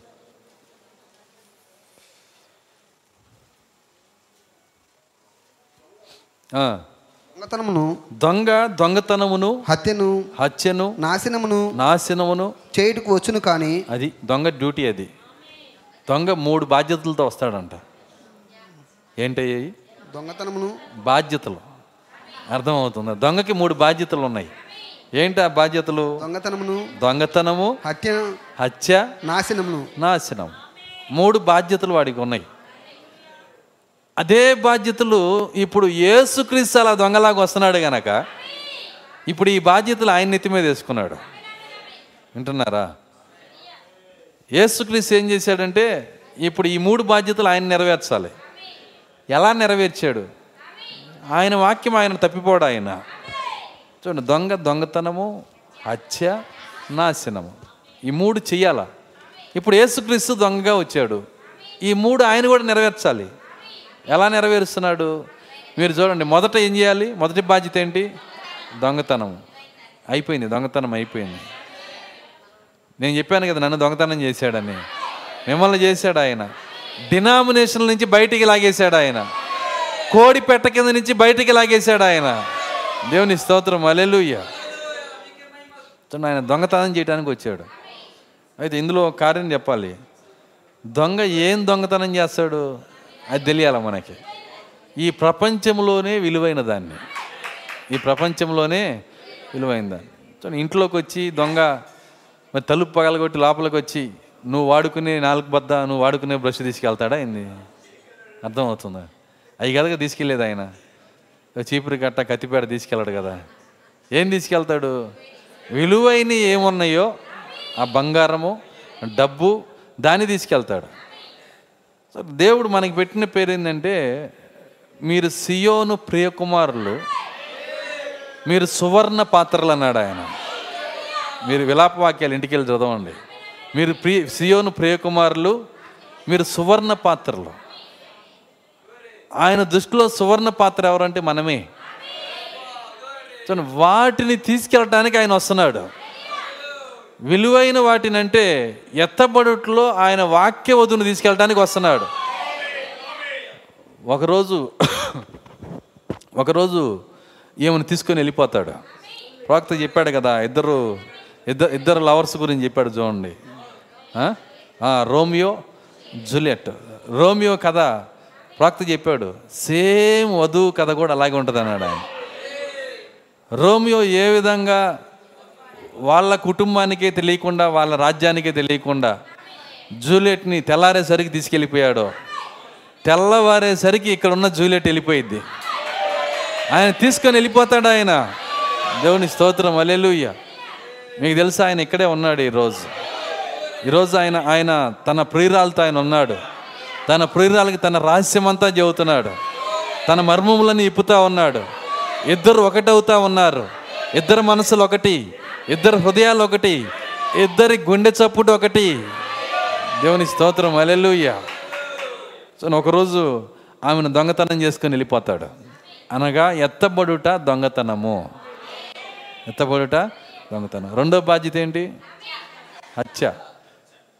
చూడండి బైబిల్ ఒక మాట చెప్తుంది. రేపు హర్మెగిద్దో యుద్ధం జరిగినప్పుడు గోగు మాగోగు యుద్ధం కాదండి. దానికి దీనికి వెయ్యి సంవత్సరాల గ్యాప్ ఉంది. హర్మెగిద్దో యుద్ధం వెయ్యేళ్ళ పరిపాలనకి ముందు జరుగుతుంది. హర్మెగిద్దో యుద్ధం జరిగినప్పుడు ఆ హర్మెగిద్దో యుద్ధంలో ఒలివ కొండ మీదకి యేసుక్రీస్తు దిగి వస్తాడు ఆ ఒలివ కొండ నడుముకి చీలి పెద్ద మైదానం ఏర్పడిద్దంట. పెద్ద భూకంపం వచ్చి పర్వతం చీలి పెద్ద మైదానం ఏర్పడిద్ది. ఆ మైదానం ఎందుకంటే యుద్ధానికి ప్లాట్ఫామ్ అది. క్రీస్తు విరోధికి వాడి సైన్యానికి యేసుక్రీస్తుకి ఆయన సైన్యానికి యుద్ధం జరగబోతుంది. యుద్ధం అనగానే మీరు ఏ తాండ్రపాపారాయుడు యుద్ధం గుర్తు చేసుకోమాకండి. అట్లాంటి యుద్ధం ఏమి ఉండదు. యుద్ధం ఎలా జరిగిద్దో బైబిల్లో చక్కగా రాసి ఉంది నువ్వు కత్తితో ఇట నిలబడి వాళ్ళు ఇట కొట్టి ఏం ఉండదు అక్కడ. అర్థమవుతుందా? తన ఆగమన ప్రకాశము చేత తన నోటి ఊపిరి చేత క్రీస్తు విరోధిని సంహరిస్తాడు హత్య చేస్తాడు. అర్థమైందా? ఏం చేస్తాడు? హత్య చేస్తాడు. అయిపోయిందా? రెండో బాధ్యత నెరవేర్చాడా? ఎవరిని హత్య చేస్తున్నాడు? క్రీస్తు విరోధిని. ఇక మూడో బాధ్యత ఉంది. నాశనం. అర్థమవుతుందా? నాశనము. ఈ నాశనము చేసేటప్పుడే ప్రజలు కొండల దగ్గరికి వెళ్ళి మొక్కుతారంట. అయ్యో గొర్రెపిల్ల ఉగ్రత దినం వచ్చింది. మమ్మల్ని దాచిపెట్టండి. భయంకరమైన శ్రమలు వచ్చినాయి. మమ్మల్ని కప్పండి. మేము తట్టుకోలేకపోతున్నాం ఈ శ్రమలని కొండలతో మాట్లాడే భయంకరమైన నాశనం రాబోతుంది. గొర్రెపిల్ల ఉగ్రత దినం రాబోతుంది. ఈ భూమిని నాశనం చేసిన వాడిని దేవుడు నాశనం చేయబోతున్నాడు. ఎవరైతే ఈ భూమిని నాశనం చేస్తున్నారో మీకు తెలుసా? మనము మనము నిజంగా మనము ఈ భూమిని ఎంత నాశనం చేస్తున్నామో మనకే తెలియదు మనం వేసే ప్రతి ప్లాస్టిక్ కవరు నాశనమే భూమిని. అర్థమవుతుందా? మనం వాడే మరి ప్రతి ఒక్క వస్తువు ఒక ఒక ఒక ఫ్రిడ్జ్ కొన్నాము. ఆ ఫ్రిడ్జ్ కొన్నాక దాంట్లోంచి గ్యాస్ అయిపోగానే మళ్ళీ కొద్దిగా ఎక్కిస్తున్నారు. అయిపోయిన గ్యాస్ ఎక్కడికి వెళ్ళిద్దో తెలుసా? ఆకాశంలోకి వెళ్ళి ఓజోన్ పొరకి చిల్లు పెట్టిద్ది. అర్థమవుతుంది. దేవుడు చేసిన ప్రకృతికి నాశనం చేస్తుంది. మరి ఫ్రిడ్జ్ వాడటం వల్ల నువ్వు దోషం అవుతున్నావా లేదా? సరే ఎన్ని దోషాలు తెలుసా? లెక్క పెడితే నీకు రెండు గంటలు చెప్తాను నేను దాన్ని. అర్థమవుతుంది? అన్ని అన్ని దోషాలు చేస్తున్నాం మనం. మరి మనందరి మీద శిక్ష ఉంది. కానీ కృప మనం రక్తంలోకి వచ్చాం కాబట్టి. కానీ రక్తంలో రాని వాళ్ళ సంగతి ఏంటి? ఖచ్చితంగా దేవుని యొక్క ఇంటిని ఈ దే భూమి అనే దేవాలయాన్ని ఎవరు నాశనం చేస్తున్నారో వాళ్ళని దేవుడు నాశనం చేస్తాడు. దేవుని స్తోత్రం. అలెలుయ్య ఖచ్చితంగా చేస్తాడు. అనగా శ్రమల కాలంలో భూమిని నాశనం చేయబోతున్నాడు. మూడో బాధ్యత నెరవేరిందా? వింటున్నారా? అందుకే మూడు బాధ్యతలు ఉన్నాయి. ఒకటి దొంగతనము రెండు హత్య మూడు నాశనం. ఇవన్నీ ఓ తెసలోనిక సంగమా ఓ వెలుగు సంబంధులారా మీకు చెప్పాల్సిన అవసరం లేదు. ఇవన్నీ ఆల్రెడీ మీకు తెలుసు. వాళ్ళు తెలుసుకున్నట్టుగా తెలుసుకున్న ఒక సంఘము రాబోతుంది. అది ఈ రోజే వచ్చింది. దేవుని స్తోత్రం అలెలుయ్య ఆ వెలుగు సంబంధులు ఈ కార్యాలన్నీ వాళ్ళు ఎరిగి ఉంటారు. దేవుని స్తోత్రం అలెలుయ్య కాబట్టి ఆ దినము దొంగవలే మీ మీదకి వచ్చుటకు. చూడండి చదువుదాం ఇప్పుడు వద్దాం. తెసలోనికి రాసిన మొదటి పత్రిక నాలుగో అధ్యాయము ఐదో అధ్యాయము ఒకటో వచ్చింది నుంచి. సహోదరులారా ఆ. కాలములను గుర్తియు ఆ కాలములను గుచ్చియు ఆ సమయములను గుర్తియు ఆ సమయములను గుచ్చియు మీకు రాయనక్కర్లేదు. మీకు రాయనక్కర్లేదు. రాత్రి వేళ రాత్రి వేళ దొంగ ఎలాగు వచ్చును? దొంగ ఎలాగూ వచ్చునో? అలాగే ప్రభు దినము వచ్చునని అలాగే ప్రభు దినం వచ్చునని మీకు బాగుగా తెలియను. మీకు బావుగా తెలియను. లోకులు. నెమ్మదిగా ఉన్నది. భయమేమీ లేదని లోకులు నెమ్మదిగా ఉన్నది భయమేమీ లేదని చెప్పుకొనుచుండగా చెప్పుకొనుచుండగా గర్భిణీ స్త్రీకి ప్రసవ వేదన వచ్చినట్లు గర్భిణీ స్త్రీకి ప్రసవ వేదన వచ్చినట్లు వారికి ఆకస్మికంగా వారికి ఆకస్మికముగా నాశనం తటస్థించును కనుక నాశనము తటస్థించును గనుక వారంత మాత్రము వారు ఎంత మాత్రము తప్పించుకొనలేరు. తప్పించుకొనలేరు. ఎవరు తప్పించుకోలేంది? లోకులు. ఎవరండి? లోకులు. లోకులు అంటే చర్చికి రానోళ్ళు అనుకోమాకండి మళ్ళీ ఇదొక అభిప్రాయం ఉంది. చర్చిల్లో ఉండి కూడా లోకులు ఉంటారు. లోకమును మనసులో లోకమును మైండ్లో పెట్టుకున్న వాళ్ళందరూ లోకులే. వాళ్ళకు ఒక బిరుదు కూడా ఇచ్చింది లోకం. లోకులు కాకులు అని ఏందండి? లోకులు కాకులు. అంటే ఏంది? టూ పవర్స్ ఉంటాయి వాళ్ళకి. ఏం టూ పవర్స్? వాకి వర్తమానం వినగలరు? బయటికి వెళ్ళి లోకాన్ని తినగలరు. చూడండి చచ్చిపోయిన మురిగిపోయిన స- సమ- ఆ యొక్క శవాల్ని తినగలరు. లోపలికి వెళ్ళి ప్రాక్త పెట్టే గింజలు తినగలరు. టూ పవర్స్ వాళ్ళు బయటే ఉంటారు అనుకోమాకండి. సంఘంలో కూడా ఉంటారు. అయితే వీళ్ళకి వీళ్ళకి ఏం జరిగింది అంటున్నాడు ఆయన? లోకులకి ఆకస్మికముగా నాట నాశనము తటస్థించను. వారు అనుకోనని గడియల్లో. లోకం ఇక నెమ్మదిగా ఉంది. కరోనా వెళ్ళిపోయింది. అర్థం కాల. నెమ్మదిగా ఉందంటే అర్థం ఏంటి? కరోనా వెళ్ళిపోయింది. ఇప్పుడు చూడండి ఒక్కడన్నా మాస్క్ వేసుకొని కూర్చున్నారా? తను ఎంత ప్రశాంతంగా ఉంది కదా. తను నెమ్మదిగా ఉంది. ఇక కరోనా వచ్చే అవకాశం లేదు. ఇక అంతా మన మన ఫ్యూచర్ ప్లాన్లే. ఇక హ్యాపీగా అంతా ఇక ఇబ్బంది ఏం లేదు. అన్నీ బాగున్నాయి. వర్షాలు కూడా బాగా పడుతున్నాయి. ఒకప్పుడు వర్షాలు లేవు. పంటలు చేతికి వస్తున్నాయి. అంతా బాగుంది. అందరూ బాగుంది బాగుంది బాగుంది అన్నప్పుడు కొంప మునిగిద్ది. అర్థమవుతుంది. ఎవరికి? లోకులకి. అర్థమవుతుందా? లోకులకి ఏం జరిగిద్దో ఆయన చెప్తున్నాడు. కానీ దేవుని పిల్లలకు కాదు. దేవుని పిల్లలు ఈ కార్యములన్నీ ఎరిగే ఉంటారు. ఏం జరుగుతుందో వాళ్ళకి తెలుసు. ప్రవచనాలు ఏమి నెరవేరుతున్నాయో వాళ్ళకి తెలుసు. ఆయన ఎంత సమీపంగా వచ్చాడో వాళ్ళకి తెలుసు. ఎక్కడ వరకు మనము జీవించామో మనకు తెలుసు. ఇక ఏది నెరవేర్చాలో మనకు తెలుసు. ఎత్తబడుట ఎప్పుడో కూడా ఈ యొక్క వధువుకి తెలుసు. ప్రాక్త అన్నాడు.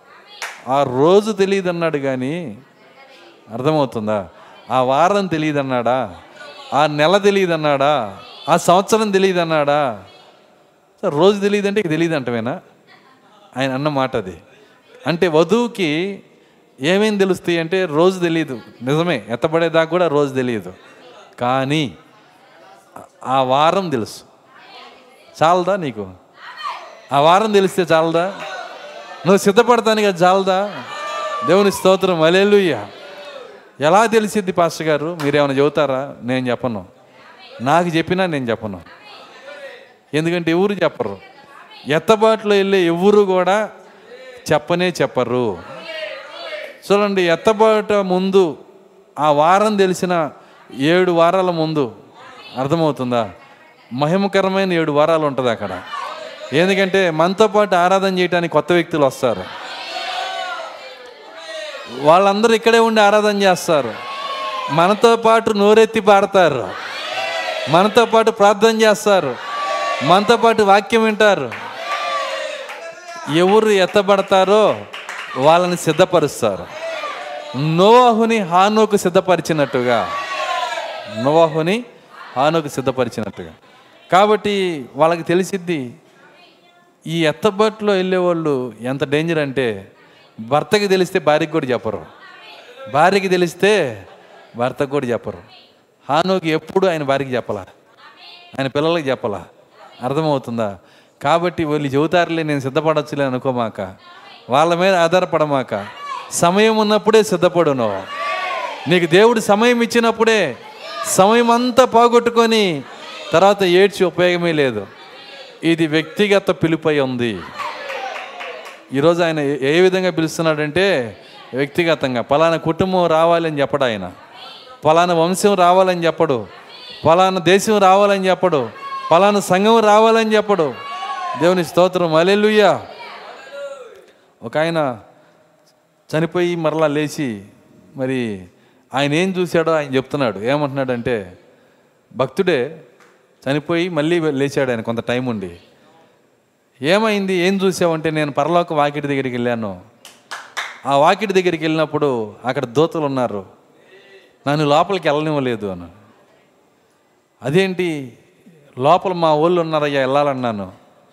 నీ వాళ్ళు ఎవరు లేరన్నాడు ఆయన. అంటే మా బాప్టిస్టులు లోపల లేరా అని అడిగాడంట. లోపల ఒక్క బాప్టిస్ట్ కూడా లేడన్నాడంట. మరి మా పక్కన ఉన్న లోదరన్స్ అన్న ఉన్నారా అన్నాడు. ఒక్క లోదరన్ కూడా లేడు. అట్లయితే మేము భక్తి పరులమని చెప్పుకుని పెంతుకోసోళ్ళు ఉన్నారా అన్నాడంట. ఒక్క పెంతుకోసుడు కూడా లేడు. ఏ డినామినేషన్ పేరు చెప్పినా ఒక్కరు కూడా లేడు అంటున్నావు. అసలు లోపల ఎవరున్నారయ్యా అని అడిగాడు అప్పుడు ఆయన అన్నమాట ఏంటంటే ఏసుక్రీస్తు రక్తంలో ఎవరు కడగబడ్డారో వాళ్ళే లోపల ఉన్నారు దేవుని స్తోత్రం. అలెలుయ్య నిజమది. ఇది వ్యక్తిగతంగా నీ ఆత్మకు జరిగే కార్యం. నీ కుటుంబానికి జరిగేది కాదు నీ నీ కులానికి జరిగేది కాదు నీ మతానికి జరిగేది కాదు. అర్థమవుతుందా? నీ జాతికి జరిగేది కాదు నీ ఇంటికి జరిగేది కాదు నీ సంఘానికి కూడా జరిగేది కాదు. వ్యక్తిగతంగా నీ ఆత్మకు జరిగే కార్యము. అందుకే ఇది వ్యక్తిగత పిలిపై ఉంది. కాబట్టి ఆ సమయం దగ్గరలోనే ఉంది. మరి తెలిసి తెలిసి చెప్పనోళ్ళు వాళ్ళు చాలామంది ఉంటారు. అర్థం కాదా? తెలిసి చెప్పని వాళ్ళు తర్వాత వాళ్ళు మీరు ఎంత తిట్టుకున్నా ఒక మాట నాకు చెప్పినా నేను సిద్ధపడేవాను కానీ ఉపయోగమే లేదు. అర్థమవుతుందా? ఖచ్చితంగా అలాంటి ఆరాధనలు మన మధ్య జరగబోతున్నాయి. అయితే ఎడవబడే వాళ్ళుగా ఉండకూడదు అనేదే నా ప్రార్థన. ఈ చిన్న మందులో ఒక్కళ్ళు కూడా ఎడవబడకూడదు. నువ్వు నువ్వు కడగబడాలి ఆయన రక్తంలో. వర్తమానంలో నువ్వు కడగబడాలి. ఇప్పుడే నేను నువ్వు సరి చేసుకోవాలి. దేవుని స్తోత్రం. అలెలుయ్య పరిస్థితులను బట్టి వెళ్ళకూడదు. వాతావరణం బాగుంది కరోనా తగ్గిపోయింది పంటలు పండుతున్నాయి వర్షాలు పండు పడుతున్నాయి అన్నీ బాగున్నాయి అన్నీ అన్నీ చూడమాక అన్నీ అన్నీ మంచి శకునాలు అనుకోమాక. అసలు వెనకాల ఉంది అసలైన కార్యం. అర్థమవుతుందా? వాతావరణం అందుకే అన్నాడు లోకులు నెమ్మదిగా ఉన్నది. భయమేమీ లేదు. ఇప్పుడల్లా ఆయన వచ్చేటట్టు కనబడట్లేదు అనుకున్నప్పుడు హఠాత్తుగా ఆయన వస్తాడంట. నిజమది. నిశ్చయముగా ఇదే వాతావరణంలో ఎత్తపాటు జరిగిద్ది. మొన్నటిదాకా రష్యా యుద్ధము దాని తర్వాత దాన్ని ఏముంది? ఏంటది? ఉక్రెయిన్? ఉక్రెయిన్ యుద్ధము ఇంకేముంది? మూడో ప్రపంచ యుద్ధము ఇదే ఇప్పుడే ఏదన్నా ఇలాంటివి జరిగినప్పుడు ప్రభు ఆ స్తోత్రం స్తోత్రం సిద్ధపడ ఏం జరిగినప్పుడు తను ప్రార్థించేస్తారు ఇక. ప్రభువాలో ప్రార్థించేస్తారు ఇంకేంటి? బోవా బోవా బోవా. అర్థమవుతుందా? ఏ విధంగా ఒక ఒక్క చిన్న సూచన జరగాలని భక్తి పుట్టు చుటుక్కని పుట్టిద్ది. అన్ని నార్మల్ అయ్యే పుట్టుకొని చచ్చిపోయింది అది కాదు భక్తి. ఏది లేనప్పుడే ఏ సూచన లేకపోయినా ఏ ఒత్తిడి లేకపోయినా నిశ్చయంగా నువ్వు ఆయనతో అదే విధంగా నడవాలా. అదే భయము అదే భక్తి అదే జీవితము. సూచనలు ఉన్నా అంతే సూచనలు లేకపోయినా అంతే. సూచనలు బట్టి పెరిగేది భక్తి కాదు. సూచనలు బట్టి పెరిగేది భక్తి కాదు. ఆయన అన్నాడు ఈ ఈ చెడ్డతరం వారు సూచనలు అడుగుతున్నారు అన్నాడు ఏమన్నాడు ఆయన? మీరు మత్తేసు వార్త చదవండి. ఈ చెడ్డ తరం వారు సూచనలు అడుగుతున్నారు. వీళ్ళ వీళ్ళు అంటే సూచనలు చూసేది ఎవరు? చెడ్డతరం వారు. మనకు అవసరం లేదు. అర్థమవుతుందా? సూచనలు చూసినా చూడకపోయినా ఏ సూచన ఉన్నా లేకపోయినా నేను ఆయనకి సమీపంగానే జీవిస్తాను. ఆయన కొరకే నేను జీవిస్తాను. నీ భక్తులు ఏ మార్పు రాకూడదు. ఏంటి ఉపవాసం అంటున్నావు? మూడో ప్రపంచ యుద్ధం వస్తుందంట. అది కాదు భక్తి. యుద్ధం అయిపోగానే చూడండి ఉపవాసం లేదు ఏం లేదు ప్రార్థన లేదు ఏం లేదు. సూచనలు బట్టి మన భక్తి పెరగదు. సూచనలు బట్టి ఎవరు రారు? ఏ సూచన బట్టి ఎవరు రారు? దేవుడు హృదయాంతరంగంలో ఇచ్చే బయలుపాటును బట్టే ప్రత్యక్షతను బట్టే ఇంకా చెప్పాలంటే స్వస్థతను బట్టి కూడా ఎవరు రాలా? తెలుసా మీకు? గొప్ప స్వస్థతలు జరిగిన ఎవరు రాలా? పది మంది కుష్ఠరోగులు సిండికేట్గా వెళ్ళారు ఆయన దగ్గరికి. పది మంది కుష్ఠరోగులు కలిసి వెళ్ళారంట ఆయన దగ్గరికి. ప్రభువా మమ్మల్ని స్వస్థపరచమని చెప్పి అడిగారు. పది మందిని ఒకేసారి స్వస్థపరిచాడు. పోయి దేవాలయంలో కనపరుచుకోమని చెప్పాడు. వింటున్నారా? యాజకునికి మీరు కనపరుచుకో. ఈ తొమ్మిది మంది ఎరుసలేని దేవాలయానికి వెళ్ళారు. తెలుసా మీకు? ఈ తొమ్మిది మంది ఎక్కడికి వెళ్ళారు? ఎరుసలేని దేవాలయానికి వెళ్ళారు. ఈ ఒక్కడు అన్యుడు ఎవరు ఈ తొమ్మిది మంది కాకుండా మిగిలిన పదేవాడు ఎవరంటే అన్యుడు. కూర్చొని ఆలోచన చేశాడు. ఆయన ఏమన్నాడు? దేవాలయానికి వెళ్ళమన్నాడు. యాజకుడి కనపరుచుకోమన్నాడు.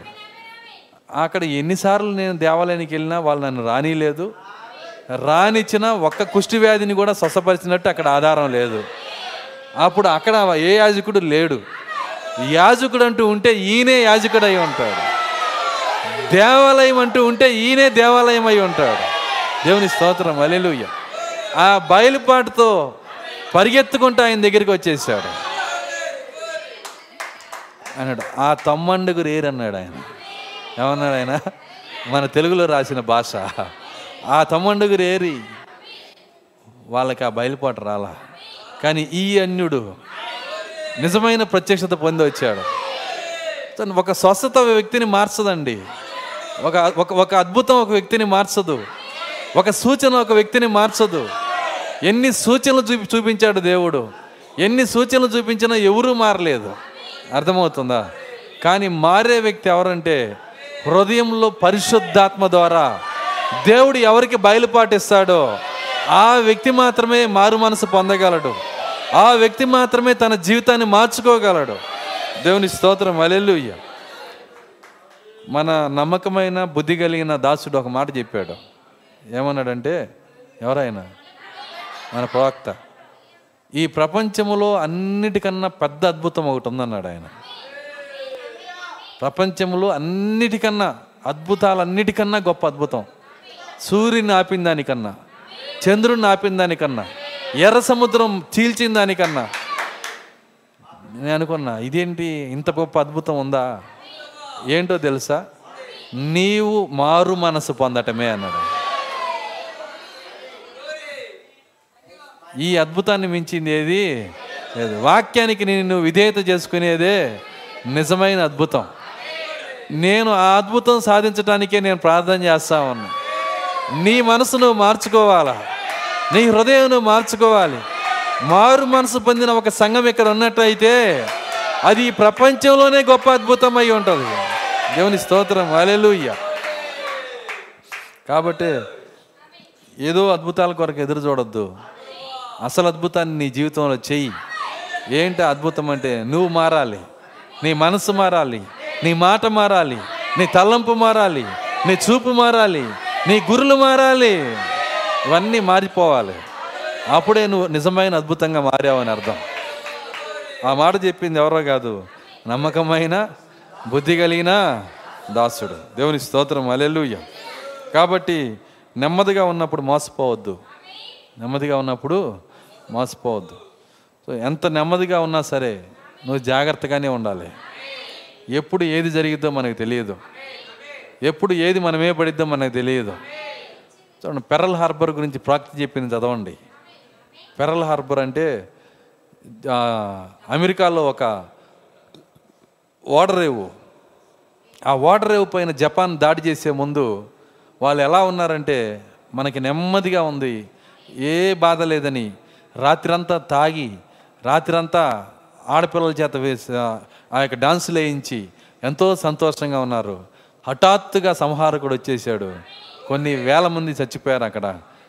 కోట్లకు రూపాయల నష్టము షిప్పులన్నీ మునిగిపోయినాయి బాంబులు పడి కాలిపోయారు. ఆ రాత్రి డాన్స్ చేసిన ఆ సుందరమైన దేహాలు అర్థమవుతుందా? అగిన్లో మాడిపోయి చూడండి అక్కడ ఒక గొ- పురుగు కాలిపోతే ఏ రూపంలోకి వస్తుందో ఆ రూపంలో మరి ఆ- అదే ఇంతకుముందు గంట ముందు డాన్స్ చేసింది. ఎంతమందికి అర్థమవుతుంది నేను చెప్తుంది? చూడండి మనం ఏదైతే అందమైంది సుందరమైంది అనుకుంటామో ఒకరోజు అది పనికి రాకుండా పోయిద్ది. అందుకే అన్నాడు అందం మోసకరం సౌందర్యం వ్యర్థం. అట్లని దేవుడు అందాన్ని అసహించుకొని అందవిహీనంగా నేను జాస్తి ఉంచట్లేదు ఆయన. అసలు నిజమైన అందం ఆయన దగ్గర ఉంది. ఒక్కసారి నీ థియోఫనీని ఒక్కసారి నువ్వు ఫోటో తీసుకుంటే నీ జీవితం దాన్ని సమర్పించుకుంటావు నువ్వు. అంత అంత అందంగా దేవుడు మనల్ని చేశాడు ఆయన. మన భవిష్యత్తు గృహం అది మన భవిష్యత్తులో ఉండబోయే ఇల్లు అది వింటున్నారా? అది అది నిజమైన అందం. నకిలీ అందం వెనకాల పడమాకండి నకిలీ అందం ఎంత ఫేర్ అండ్ లవ్లీ రాసినా అది అంతే. అర్థమవుతుందా? ఎన్ని కలర్లు వేసినా ఎన్ని మేకప్లు వేసినా ఎంత జాగ్రత్త తీసుకున్నా చూడండి అది అది అది అది ఎలా ఉంటుందంటే గచ్చపోతలాగే ఉంటుంది. అది రాలిపోతానే ఉంటుంది. వెంట్రుకలు తెల్లబడతానే ఉంటాయి. చర్మం మడతలు పడతానే ఉంటుంది. నువ్వు బంగారం రోజు తిన్నా అంతే అది. నీ ప్లేట్లో రోజు బంగారం వేసుకొని తిన్నా నీ శరీరం అంతే. కానీ ఈ శరీరం శిథిలమైపోయిన. చేతి పని కాక దేవుని చేత కట్టబడింది నిత్యమైన నివాసము పరలోకముందు మనకున్నదని ఎరుగుదము. అందుకే మన మన మన కను కను దృష్టి అక్కడ ఉండాలంట. మీ తలలు పైకెత్తుకుని అంటున్నాడు ఆయన. మీ తలలు పైకెత్తు కిందకి చూడమాకండి. కింద ఏమీ లేదు. అంతా నశించిపోయేది. ప్రాక్త ఒక మాట అన్నాడు యేసు తప్ప మిగిలిన ప్రపంచం అంతా నశించిపోయి కూలిపోయే ఇసుకే అన్నాడు ఆయన. కూలిపోయే ఇసుక. ఆ ఇసుక నేను మోసం చేస్తుంది. ఒకసారి ఒక ఇసుక చిన్న ఇసుక మట్టి కలిసిన చోట నడుస్తున్నాను నేను. నడుస్తున్నప్పుడు చాలా గట్టిగా ఉందనుకున్నాను. కాలు ఏంగాలి కూరుకుపోయి కింద కింద కోలపడ్డాను కింద పడలేదులే కోలపడ్డాను ఎంత మోసం చేసింది ఇది అనుకున్నాను. కూలిపోయే కూ- కూరుకుపోయే ఇసుక. ఏసు తప్ప. ఈ లోకంలో దేనిపైన నీ మనసు పెట్టుకున్నా సమస్తం నిన్ను మోసం చేస్తుంది. అన్నీ నిన్ను మోసం చేస్తాయి. కానీ ఎవరైనా చచ్చిపోయినప్పుడు వాళ్ళు ఏడుపు చూడండి నన్ను మోసం చేశారు అని ఎడుతుండే. విన్నారా ఎప్పుడన్నా? అర్థమవుతుంది. నన్ను మోసం చేసి వెళ్ళిపోయారు. వాడు అనుకుంటాడు నేను ఎక్కడ మోసం చేసేది? అర్థమవుతుంది. వాళ్ళు వాళ్ళు నన్ను పట్టుకొని అటొకటి ఇటొకటి పట్టుకొని లాక్కుపోయారు నన్ను. వాడు వాడు అక్కడ పాతాళంలో ఉండి అనుకుంటా ఉంటాడు వాడు. కానీ వీళ్ళు ఏమంటారు? నన్ను మోసం ఎందుకంటే వాళ్ళు ఆశలు పెట్టుకున్నారు. ఈ ఆశలన్నీ ఏమవుతాయి అంటే ఎగిరిపోతాయి. కానీ దేవుణ్ణి ప్రేమించిన ఆయన కుటుంబం యుగ యుగములు ఆయనతో ఉండగలదు. వాళ్ళు మోసపోలేరు. దేవుని స్తోత్రం. అలెలుయ్య కాబట్టి మీ ఆశ మీ నిరీక్షణ మీ గురి మీ గమ్యము ఎక్కడ కట్టాలంటే పైన. పైన కట్టాలి నువ్వు. పైన కడితే నువ్వు మోసపోవు. కింద కడితే నువ్వు మోసపోతావు. నువ్వు కింద ఏది కట్టినా సరే ఒకరోజు నువ్వు మోసపోతావు. సో నువ్వు కష్టపడి సంపాదించిందంతా ఒకరోజు క్రీస్తు విరోధి వాడి అకౌంట్లో వేసుకుంటాడు. తెలుసా మీకు? నిజమది ఎత్తబోటు మిస్ అయితే ఎత్తబోటు వెళ్ళిపోతే ఆ అకౌంట్ ఎవరు తీసుకున్నా ఇబ్బంది లేదు. ఎత్తబోటు మిస్ అయితే నీ డబ్బు కూడా నీది కాదు.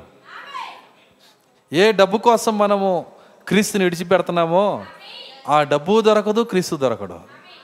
అర్థమవుతుందా? సరే క్రీస్తు పోతే పోయాడు డబ్బు అన్న వెనకాల వేసుకున్నా అది ఉండదు. అదంతా అపవాది ఏం చేస్తాడంటే క్రీస్తు విరోధి వాడి అకౌంట్లో వేసుకుంటాడు. ఎట్టేసుకుంటాడు నేను సంతకం పెట్టకుండా? చాలామంది కోపం వస్తూ ఉంటుంది. నీ సంతకంతో వాడికి పని లేదు. అర్థమవుతుందా? ఎందుకంటే ప్రభుత్వమే వాడిది అయిపోయిద్ది.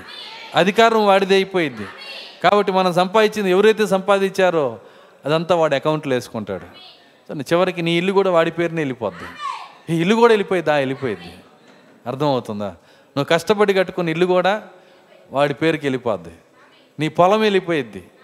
చివరికి నీ ఉద్యోగం కూడా నువ్వు చేసుకోలేవు. అర్థమవుతుందా?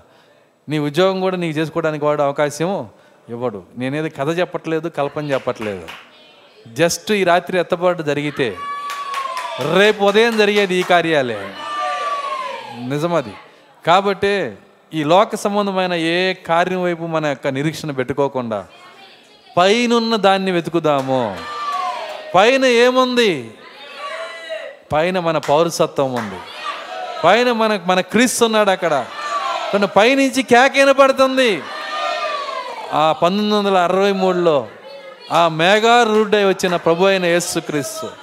ఆ శిరస్సు వచ్చింది. బాడీ రాలేదు.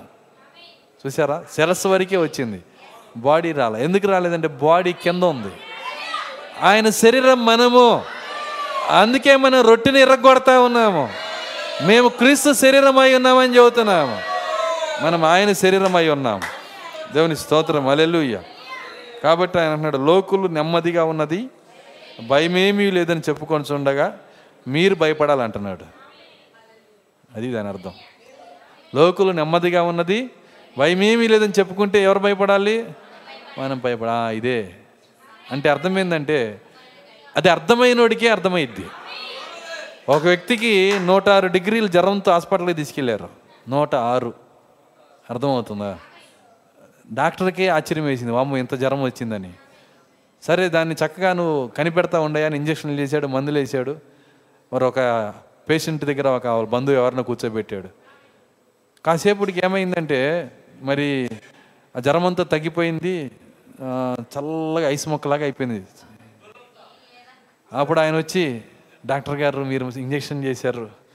అసలు ఎంత చల్లగా అయిపోయిందంటే ఐస్ ముక్కలాగా అయిపోయిందండి. నిజంగా మీ ఇంజెక్షన్ చాలా గొప్పదండి.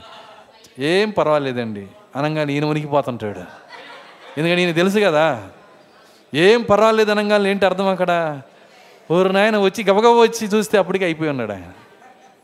చాలా ఎప్పుడైతే చచ్చిపోయాడో ఈ శరీరం ఏమైపోయింది? చాలా అది ఇక్కడ డాక్టర్ ఎవరంటే ఎత్తబడేవాళ్ళు. ఆ పేషెంట్ ఎవరంటే లోకులు. లోకులు ఏం పర్వాలేదు అంటున్నారంటే ఇక్కడ డాక్టర్కి ఏదో కొట్టాలి ఇక్కడ. ఏదో జరుగుతుంది. ఏదో సమస్య వచ్చింది. అయ్యో ఇదే ఆ సమయం అయి ఉంటుంది. ఇదే ఆ ఎత్తబడే సమయం అయి ఉంటుంది. కాబట్టి దేవుడు మనకి అన్ని నేర్పించి పెడుతున్నాడు. ఏం పర్వాలేదు అనుకుంటున్నప్పుడు నువ్వు మోకాల మీద ఇంకెక్కువ దేవుని దగ్గరకు వెళ్ళాలి. యుద్ధాలు అయిపోయినాయి అని చెప్పినప్పుడు మరెక్కువ నువ్వు దేవుని దగ్గరికి వెళ్ళాలి. తెగులు అయిపోయిందని చెప్పినప్పుడు మరెక్కువ దేవుని దగ్గరికి వెళ్ళాలి. ప్రభువా ఇదేనా సమయం అని దేవుని దగ్గర నువ్వు కనిపెట్టుకోవాలి. నేను సిద్ధంగా ఉన్నానా? నేను రెడీగా ఉన్నానా? దేవుని దగ్గర అడగాలి. ఎందుకంటే నీకు తెలుసు. సూచనలు నీకు తెలుసు. పౌల్ గారు ఆయన ఆత్మ ద్వారా నేర్పించి పెట్టాడు. పౌలు గారి ద్వారా పరిశుద్ధాత్మ మనతో మాట్లాడుతున్నాడు.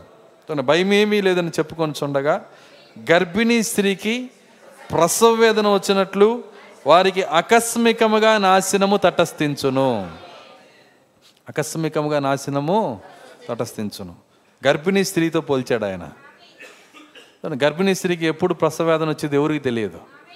వింటున్నారా? ఎందుకంటే ఈ రోజుల్లో ప్రసవేదనతో పనే లేదు. ఎందుకంటే వాళ్ళు రెడీగా ఉన్నారు కత్తి పట్టుకొని. ఎంత ఘోరం అంటే ఈరోజు డబ్బుల కోసం చాలా ఘోరమైన కార్యాలని హాస్పిటల్ ఎందుకంటే వైద్యం వ్యాపారం అయిపోయింది. ప్రతి చోట అదే విధంగా ఉంది. కోపించుకొని లేడీస్ లేరు. అర్థమవుతుందా?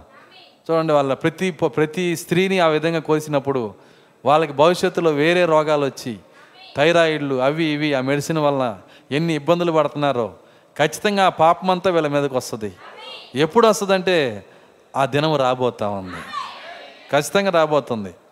సో ఆయన అన్నాడు మిడతలు వచ్చినప్పుడు అందరిని కొట్టవంట తెలుసా మీకు? మిడతలు మిడతలు ఎంత ఉంటాయి అంటే మిడతల బరువు కూడా చెప్పాడు. మిడత అంటే మనకి రాత్రిపూట వచ్చే మిడత కాదు. వింటున్నారా? దాదాపు అరవై డెబ్బై కిలోలు బరువు ఉంటుంది అది. ఆ మిడత వచ్చినప్పుడు అందరినీ కొట్టదంట. అది చెబుతుంది నా జుట్టు చూడు అంటదంట. బైబిల్ ఏం చెబుతుందంటే స్త్రీ వెంట్రుకలు వంటి వెంట్రుకలు దానికి ఉన్నాయి. ఎందుకు ఆ వెంట్రుకలతో మిడతను పంపించాడంటే జుట్టు కత్తిరించుకున్న వాళ్ళనే అది గుట్టిద్దంట. అందరిని అందరినీ కొట్టదు అది. అదేవిధంగా ఈ పాపం ఎవరు చేశారో ఏ హాస్పిటల్లో అయితే ఇట్లాంటి ఇలాంటి కార్యాలు చేశారో చూడండి ప్రజల దగ్గర నుంచి ఈ విధంగా వాళ్ళ ఆరోగ్యాన్ని నాశనం చేసి ఎన్ని చేశారో ఒకరోజు వాళ్ళని గురిపెట్టే వడగండ్లు పడతాయి. అర్థమవుతుందా? వాళ్ళని గురిపెట్టే తెగుళ్ళు వస్తాయి. తన భయంకరమైన శ్రమలు వస్తాయి. దేవుడు న్యాయాధిపతిగా ఇక్కడ ఉన్నాడు ఈరోజు. ఆయన తీర్పు తీరుస్తున్నాడు. తీర్పు కూడా అయిపోయింది. తీర్పు అమలు చేయటం జరగబోతుంది. తీర్పు అయిపోయిందండి. మీకు తెలుసా తీర్పు తీర్చడం కూడా? తీర్పు తీర్చడం వేరు తీర్పు అమలు చేయటం వేరు. తీర్పు అమలు చేసే సమయం రాబోతుంది. తను ఖచ్చితంగా ఈ యొక్క ఈ యొక్క పాపములు చేసి ఈరోజు గన్ భయంకరమైన కార్యాలు చేసిన ఈ లోకంలో ఎవరిని దేవుడు విడిచిపెట్టాడు. ఒకప్పుడు రెండు వేల సంవత్సరాలు మరి రెండు వేల సంవత్సరాల నుంచి జరిగిన కార్యం ఏంటంటే వాడు నూట యాభై మందిని చంపినా ప్రశాంతంగా చచ్చిపోతాడు. అర్థం వాడు సమాధికి పోతాడు. కానీ ఇప్పుడు అట్లా కాదండి. నువ్వు ఏ పొరపాటు చేశామో ఏ తప్పు చేశామో తిరిగి మన ఒళ్ళోనే పోస్తాడు ఆయన. అర్థమవుతుందా? ఖచ్చితంగా విత్తిన దాన్ని కోసే సమయంలో మనం ఉన్నాం. ఏది విత్తుతావో దాన్నే కోస్తావు. ఎందుకంటే న్యాయాధిపతి ఇక్కడే ఉన్నాడు గనక. నువ్వు ఏది విత్తుతావో అదే మన మీదకి వస్తుంది. ఏది జీవిస్తామో అదే మన మీదకి వస్తుంది. కాబట్టి ఈ లోకంలో భయంకరమైనటువంటి మరి కార్యాలు మనం చూస్తూ ఉన్నాం. ఎక్కడ చూసినా పేపర్ చూడలేము ఈరోజు పేపర్ చూడాలంటే మన వల్ల కాదు. న్యూస్ వినలేము. ఘోరమైన కార్యాలు. ఎలా అయిపోయిందంటే ప్రజలకి ఇది కామన్ ఇదేముందలే అన్నట్టు అయిపోయింది. అన్నీ సహజంగా ఉన్నాయి. సో అక్కడ సుధమ గొమర్ర కార్యాలు అక్కడ అక్కడ ఉండే వాళ్ళకి అందరికీ అది కామన్గా ఉన్నాయి. ఇక్కడ కూడా అంతే. ఏ వ్యత్యాసం లేదు. ఏ విచిత్రం లేదు. కానీ వందేళ్ళ క్రితం బతికినోడిని ఇక్కడ పెడితే వాడి ముఖం ఎప్పుడు ఆశ్చర్యంతోనే ఉంటుంది. ఏంది మనుషులు ఎట్టున్నారు? ఈ విధంగా ఉన్నారేంటి? ఎలా జీవిస్తున్నారేంటి? సో పురుగుళ్ళు లాంటి ఇల్లు కట్టుకున్నారు. చెప్పాడా? యోబి ఏమన్నాడు? భవిష్యత్తులో పురుగు సాలిపురు సాలిగు సాలిపురుగు కాదు పురుగు గూళ్ళు అన్నాడు. పురుగు గూళ్ళు అంటే తేనెటీగ అనమాట తేనెటీగ గదులు గదులు గదులు లైన్గా పెట్టిద్దట. చూసారు ఎప్పుడన్నా? సో నా మైనంతో అదేం చేసిద్దంటే అట్లా రౌండ్గా అపార్ట్మెంట్ కట్టిద్ది. ఏం కట్టిద్ది అనేది అపార్ట్మెంట్. దాని ముందుగానే చెప్పాడు పురుగుళ్ళు లాంటి ఇల్లు కట్టుకుంటారు. ఒకరికొకరు సంబంధం ఉండదు. ఒకరితో ఒకరు మరి ఆలోచన ఉండదు. ఒకరు ఒకరి గురించి ఒకరు పట్టించుకోరు. పక్కింట్లో ఏదైనా గొడవ జరుగుతుంది అనుకో దొంగలు వచ్చారనుకో మా ఇంటికి రాకపోతే చాలని తలపేసుకుంటారంట. అర్థమవుతుందా? కానీ నిజంగా మానవత్వం దేవుడు పెట్టిన టైంలో ఊరు ఊరికి వదిలేచ్చేసేవాళ్ళు అర్థమవుతుందా? అసలు బందిపోటు దొంగలను కూడా ఎదుర్కొన్నారండి. బందిపోటు దొంగలను కూడా ఎదుర్కొన్నారు. మా జా జాగర్లమూల్లో మా తాతోళ్ళు చెప్పేవాళ్ళు బందిపోటు దొంగలు వచ్చేవాళ్ళరా. వచ్చినప్పుడు మేమంతా ఒక డ్యూటీలు వేసుకొని రాత్రులు తిరిగేవాళ్ళం. ఈరోజు అపార్ట్మెంట్లో అది ఉంటుందా? సో అవసరమైతే ఒకటికి పాతి ఒక ఒక పదివేలు ఇరవై వేలు ఇచ్చి ఒక ఒకరిని పెట్టుకుంటారు కాపలాగా. ఏదన్నా ఎదుర్కొంటే ఆ ఇరవై వేల కోసం వాడు ఎదుర్కోవటమే కానీ మేము మాత్రం రానే రాను. స్వార్థప్రియులు.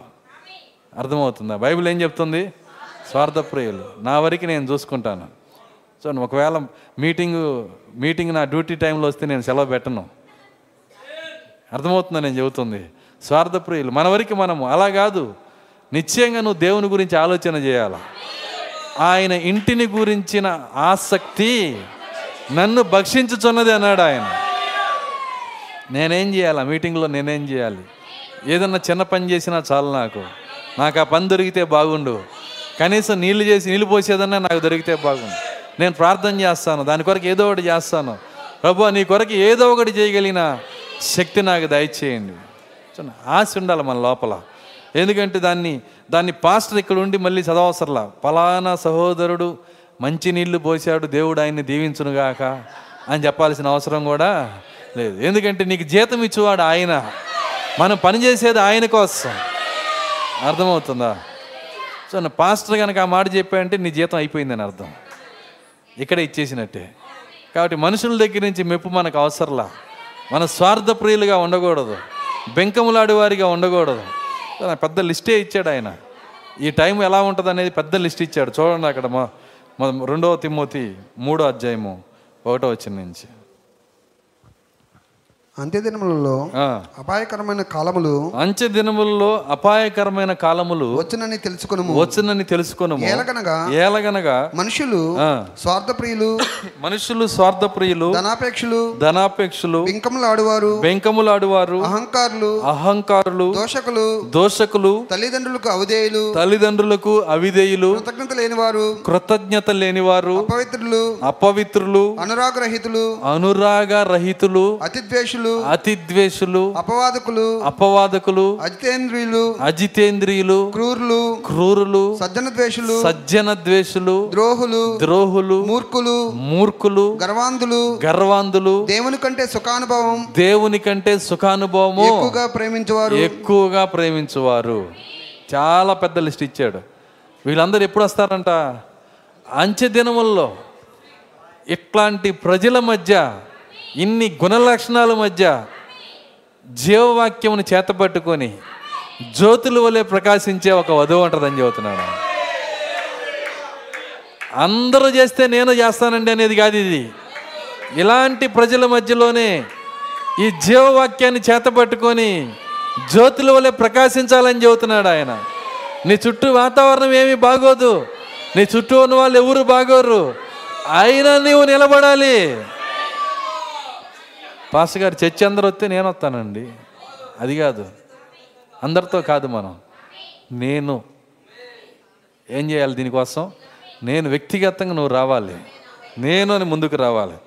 కాబట్టి భయంకరమైన గుణలక్షణాలు ఈరోజు లోకంలోకి వచ్చినాయి. అందుకే ఈరోజు పేపర్లు విచిత్రమైన కార్యాలతో నిండిపోయినాయి. ఎందుకంటే మీరు గమనించండి గోధుమలు పరిపూర్ణమైనవి గోధుమలు పరిపూర్ణమైనవి గోధుమలు పరిపూర్ణమైనవి గోధుమలు పరిపూర్ణమైనవి మాత్రమే చూడొద్దు. గోధుమలతో పాటు గురుగులు కూడా పరిపూర్ణమైనవి ఇప్పుడు ప్రతి గురుగు కయ్యూన్తో సమానం.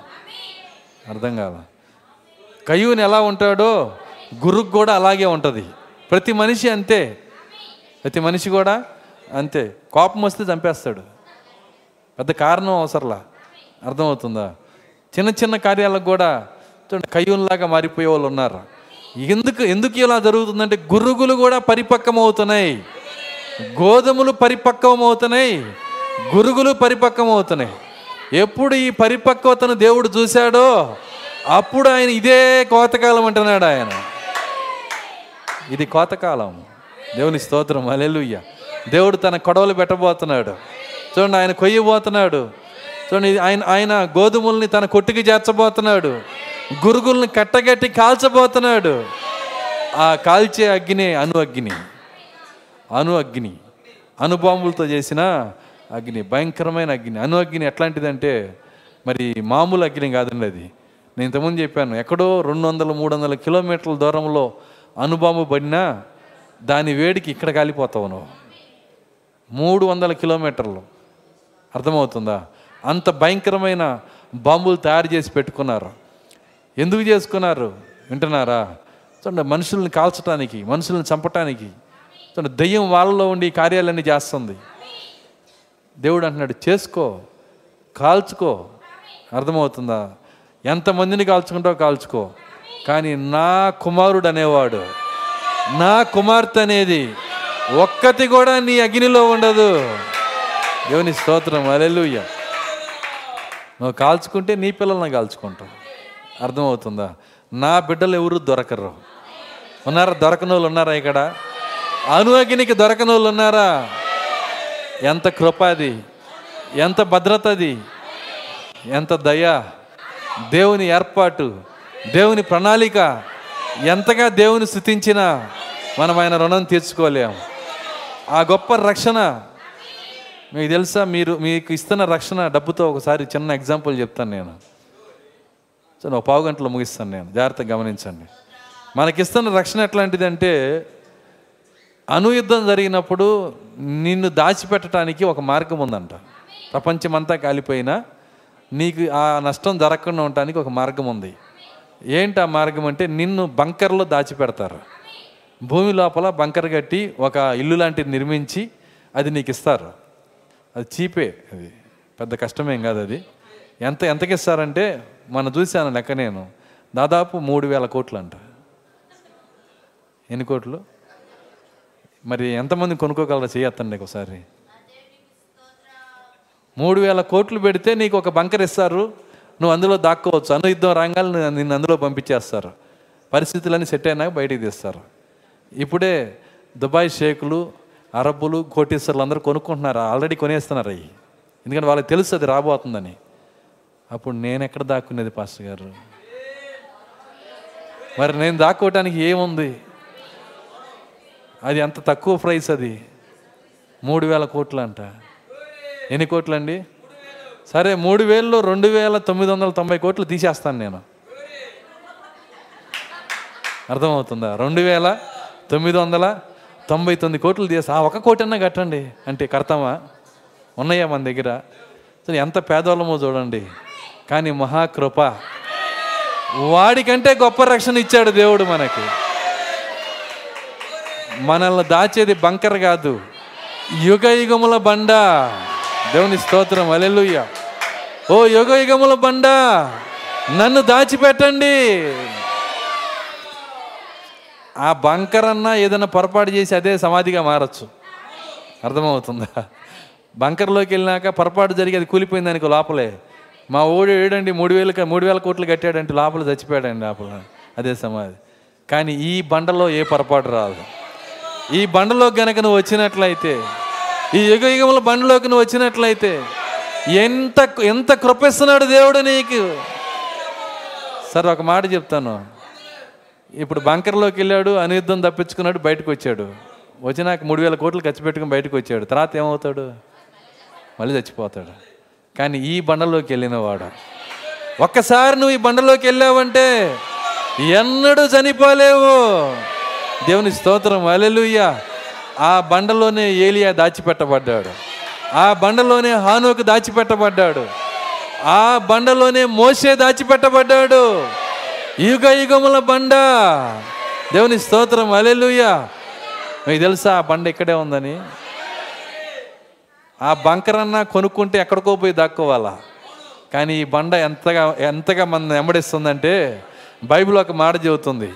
ఇది నిన్ను ఎంబడిస్తుందంట మనల్ని ఎంబడిస్తుంది ఆ బండ మనల్ని ఎంబడిస్తుంది ఎందుకు ఎంబడిస్తుందంటే ఎప్పుడు అనుభవం వేలిద్దో అప్పుడు ఆ బండ దాచేసింది మనల్ని. అది పేరటానికి ముందే మనల్ని దాచేస్తుంది. ఒక్కసారి నువ్వు ఆ బండలోకి వెళ్ళావంటే ఇక ఎన్నడూ నువ్వు మరణించలేవు. చూడండి మనం డబ్బుతో కొనలేని డబ్బుతో వెల వెల పెట్టలేని గొప్ప కృపను దేవుడు మనకిచ్చాడు. ఎంత కృప? ఆ కృప ఇచ్చాడనే నిశ్చేత నీకుందా? నిజంగా నిశ్చేత నీకుందా? ఆ నిశ్చితే నీ ఐశ్వర్యం ఈరోజు. దేవుని స్తోత్రం. అలెలుయ్య అందుకే మనం నిరీక్షణ ధనులు అన్నాడు ఆయన. ఏందంట? నిరీక్షణ ధనులం మన ధనం ఏంటంటే నిరీక్షణే. ఎందుకంటే మనకి నిరీక్షణ ఉంది ఈరోజు. మనకి నిరీక్షణ ఆధారం ఉంది. ఆ నిరీక్షణ ఎవరంటే మన ప్రభు అయిన యేసుక్రీస్తే. ఆ యుగయుగముల బండ. దేవుని స్తోత్రం. అలెలుయ్య ఒకసారి ఒక యుద్ధం జరిగింది. ముగిస్తాను నేను పది నిమిషాలు ముగిస్తాను. ఆ యుద్ధం జరిగినప్పుడు ఆ యుద్ధంలో మరి ఒక పాస్టర్ చెప్తున్నాడు యుద్ధం జరిగిన ప్లేస్ అంతా చూసి వచ్చాడంట. ప్రతి చెట్టు కాలిపోయింది. ప్రతి పువ్వు కాలిపోయింది. గడ్డి మొ- గడ్డి మొలకలు కాలిపోయినాయి. పచ్చటి గడ్డి అనేది లేనే లేదంట. అది అనుయుద్ధం కాదు. మస్టర్డ్ గ్యాస్తో చేసుకున్నారంట యుద్ధం అది. మస్టర్డ్ గ్యాస్ అని ఒకటి ఉంటుంది అక్కడ. అక్కడ అక్కడ వేసిన హైడ్రోజన్ బాంబులు ఆ యొక్క మస్టర్డ్ గ్యాస్తో వాడిన ఆ బాంబులకే ఒక్క పచ్చడి గడ్డి కూడా లేదంట. ఆ పాస్టర్ అక్కడ అంతా తిరిగి చూసి పాస్టర్ ప్రవక్తతో అంటున్నాడు నాకు కన్నీరు వచ్చింది. ఎందుకంటే ఒక్క మొలక కూడా అక్కడ లేనే లేదు. కానీ ఏదో నాతో చెప్తుంది. ఒక బండ ఉంది అక్కడ ఒకసారి బండ దగ్గరికి వెళ్ళమని. నేను చిన్నగా నడుచుకుంటా బండ దగ్గరికి వెళ్ళాను. ఏముంది ఇక్కడ? ఆత్మ చెబుతుంది బండని పక్కకి తప్పించని. బలవంతంగా దాన్ని పక్కకి దోశాడంట అక్కడ ఒక ఈస్టర్ పుష్పం ఉందంట అక్కడ. దేవుని స్తోత్రం అలెలుయ్య అక్కడ ఒక ఈస్టర్ పుష్పం ఉంది. అది రెండు చేతులు పైకెత్తి నన్ను కాపాడిన బండ నీకు స్థుతి కలుగునుగాక నీకు స్తోత్రం కలుగునుగాక అప్పుడు ఆయన ఏడ్చేశాడంట. ఎందుకంటే రేపు నా యుగైక్యముల బండ కూడా నన్ను ఇలాగే కాపాడబోతున్నాడు ఆయన. తను ఎలాంటి భయంకరమైన దినాలు రాబోతున్నాయి. దయ్యం యొక్క ఉద్దేశం ఏంటంటే సర్వనాశనం చేయాలని. దయ్యం దయ్యం ప్రతి మనిషిని చంపాలని. పాతాళము అపరిమితంగా నోరు తెరిచింది. వింటున్నారా? కృప ఆపుతా ఉంది. నా వధువు ఇక్కడ ఉండగా అలాంటి కార్యాలు జరగటానికి వీల్లేదు. ఆయన ఆయన ఆత్మ కృప ఆయన ఇక్కడే ఉన్నాడు. వింటున్నారా? వధువు ఆపట్ల ఒక మాట చెబుతున్నాను నేను. ఈ అనుయుద్ధం రాకుండా ఈ భయంకరమైన పాతాళం ఈ యొక్క ప్రపంచం మీద పడకుండా బైబిల్ చెప్తుంది రక్తము దుమ్ము వలె కారుతుందంట. మాంసము పెంట వలె పారవేయబడిద్దంట. వింటున్నారా? అలాంటి దినములు రాకుండా ఎవరు ఆపుతున్నారంటే ఇక్కడ కేవలం పరిశుద్ధాత్మ. యజమాని ఇక్కడ ఉన్నాడు. ఆయన అంటున్నాడు యజమాని మాట్లాడుతున్నాడు. దేవుని స్తోత్రం అలెలుయ్య గాలులు ఆగిపోండి. యుద్ధములు ఆగిపోండి. ఆయన మాట్లాడితే చాలు ఆయన. ఆయన మాటే ఆజ్ఞ ఉన్నది. పరిశుద్ధాత్మ ఇక్కడే ఉన్నాడు. ఆ దెయ్యాలన్నీ పాతాళమంతా అడుగుతున్నాయి. మేము మేమంతా రెడీగా ఉన్నాం. మేము ప్రిపేర్ అయిపోయాం. భూమిని కాల్చడానికి సిద్ధంగా ఉన్నాం. నీవే మాకు అడ్డం. ఎప్పుడు వెళ్తావయ్యా అని అడుగుతుని. అర్థమవుతుందా? ఆ పరిశుద్ధాత్మను అడు అడుగుతా ఉన్నాయి. అప్పుడు ఆయన ఇస్తున్న సమాధానం ఏంటంటే నా వధువు సిద్ధపడుతుంది. నేను ఆమెతో వెళ్ళిపోతాను.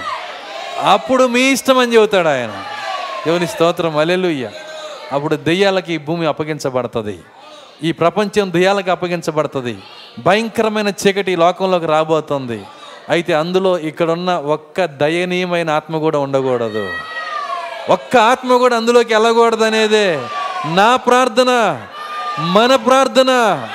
ప్రభువా మేము కృపని ఆశ్రయించున్నాము ఒక్కరు కూడా దానిలోకి వెళ్ళకూడదు ప్రభువా. మేము పేదవారము నాయన నీ కృపతో మేము ఐశ్వర్యవంతులం అయి ఉన్నాము. అలెలుయ్యా ఈరోజు అందరము ప్రార్థన చేద్దాం. ప్రభు ఆ కృప మాకు దయచేయండి. అందరం లేచి నిలబడదాం. వచ్చే వారం కంటిన్యూ చేసుకుందాం.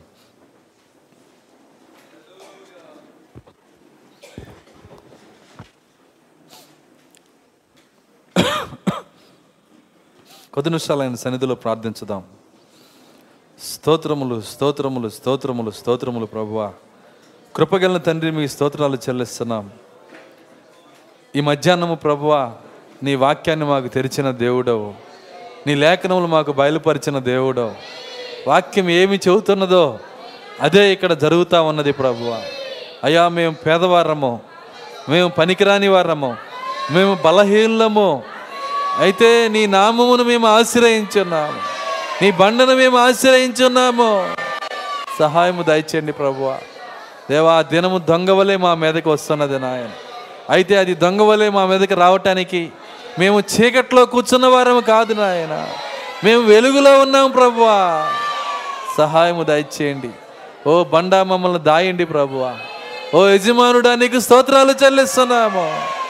మీరు ఇక్కడ ఉన్నందుకు వందనాలు చెల్లిస్తున్నా. ప్రతి కార్యంతో మీరు మాట్లాడుతున్నారు గాలితో మీరు మాట్లాడుతున్నారు. సముద్రంతో మీరు మాట్లాడుతున్నారు. పాతాళంతో మీరు మాట్లాడుతున్నారు. రోగములతో మీరు మాట్లాడుతున్నారు. కరోనాతో మీరు మాట్లాడారు ప్రభువా. దేవానికి స్తోత్రాలు చెల్లిస్తున్నా. మీరు ఇక్కడ ఉండగా ఏది మమ్మల్ని కదిలించలేదు నాయన. ఓ ప్రభు మీతో కలిసి మేము వెళ్ళిపోయినప్పుడు ఈ లోకం యొక్క పరిస్థితి ఎలాగ ఉంటుందో ఊహించడానికి అది కష్టంగా ఉన్నది ప్రభువ. సహాయము దయచేయండి. ప్రభువా ఈ వర్తమానం ఎందుకు వింటున్నామంటే ఇక్కడ కూర్చున్న దయనీయమైన ఒక్క ఆత్మ కూడా ఆ వాతావరణంలోకి వెళ్ళకూడదు ప్రభువా. ఆ దినములోకి వెళ్ళకూడదు నాయనా. నీ ఎత్తబోట్లో మేము పైకి రావాలి ప్రభువా. ఓ ఇసాకు దగ్గరికి మేము రావాలి. దాని కొరకు మీరు పంపించిన నమ్మకమైన బుద్ధి కలిగిన దాసుని బట్టి వందనాలు చెల్లిస్తున్నాము. ఆలెలుయ ఆలెలుయ నీకే స్తోత్రాలు ప్రభువా. స్తోత్రాలు చెల్లిస్తున్నాము నాయన. సహాయము దయచేయండి. తండ్రి కనికరించండి ప్రభువా. నీ పరిశుద్ధాత్మతో ప్రతి బిడ్డను నింపండి నాయన. నిజ వాక్యం బయలుపరచండి ప్రభువా. న్యాయాధిపతి ఇక్కడే ఉన్నాడని గ్రహించే శక్తి మాకు దయచేయండి ప్రభువ. నీ కొరకు జీవించు కృప దయచేయండి. మా ఆలోచనలు పరలోకంగా మార్చండి. మా ఆలోచనలు ఆకాశంగా మార్చండి. భూ సంబంధమైన ఆలోచనల నుంచి ఆ పెంటపోగు ఆలోచనల నుంచి మమ్మల్ని పైకి లేవనెత్తండి ప్రభువా.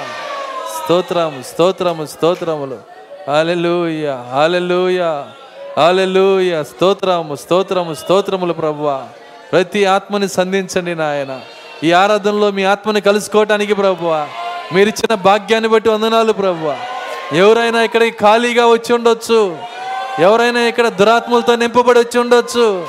ఎవరైనా ఇక్కడ మారు మనసు పొంది ఇక్కడ ఉండి ఉండొచ్చు. ప్రతి బిడ్డని నీ పరిశుద్ధాత్మతో నింపండి నాయన. అలెలుయ ప్రతి దయ్యాన్ని గద్దించండి ప్రభు లోకపాత్మని గద్దించండి నాయన. మాకు ఇక్కడికి వచ్చిన దానికి ఫలము ఒకటే. నీ పరిశుద్ధాత్మతో నేను నింపబడుట. అది చాలు ప్రభువా. యేసు మాకు చాలు. యేసు చాలును. ఏసు చాలును. నా జీవితంలో యేసు చాలును. హల్లెలూయ. ఆ పరిశుద్ధాత్మనే యేసు నాకు చాలు ప్రభువా. ఆత్మతో నింపండి నాయన. ప్రతి బిడ్డను నింపండి ప్రభువా. ఓ మాలో నుంచి నాయన. ఆ రెండో తిమోతి మూడో అధ్యాయంలో ఉన్న ప్రతి గుణ లక్షణాన్ని తీసివేయండి. ఆ మూర్ఖపాత్మని తీసివేయండి ప్రభువా. తల్లిదండ్రులకి అవిధేయులయ్యే తీసివేయండి ప్రభువా. ఓ తండ్రి అపవాదికతను తీసివేయండి ప్రభువా. సజ్జన ద్వేషాలను తీసివేయండి ప్రభువా. ఏ గుణ లక్షణాలు అయితే మీకు విరోధంగా ఉన్నాయో వాటన్నిటిని ఇప్పుడే పరిశుద్ధ అగ్ని బాప్తిస్వము ద్వారా కాల్చివేయండి నాయన. అలెలుయ అలెలుయ స్తోత్రం. స్తోత్రములు ప్రభువా. ఓ తండ్రి నీకు స్తోత్రాలు నాయన. ఆ ఇరవై ఏడు మైళ్ళ పైన ఓ గొప్ప పక్షిరాజుగా మీరు వేసిన కేక మేమున్నాము నాయన. స్తోత్రములు స్తోత్రములు స్తోత్రములు. అలెలుయ అలెలుయ అలెలుయ స్తోత్రములు ప్రభువా. స్తోత్రాలు చెల్లిస్తున్నాం. తండ్రి నీకు స్తోత్రాలు. నాయన ప్రార్థించిన ప్రతి బిడ్డను మీరు దీవించండి. విన్న ప్రతి మాట మా వినికిల్లో దీవించండి. అది నూరంతలు ఫలించడం సహాయము దాయిచ్చేయండి ప్రభా మమ్మల్ని సిద్ధపరచండి నాయన. ఒకరోజు ఆ వారం మాకు తెలియజేసే దేవుడు. ఆ నెల మాకు తెలియజేసే దేవుడు. ఆ సంవత్సరం మాకు తెలియజేసే దేవుడు.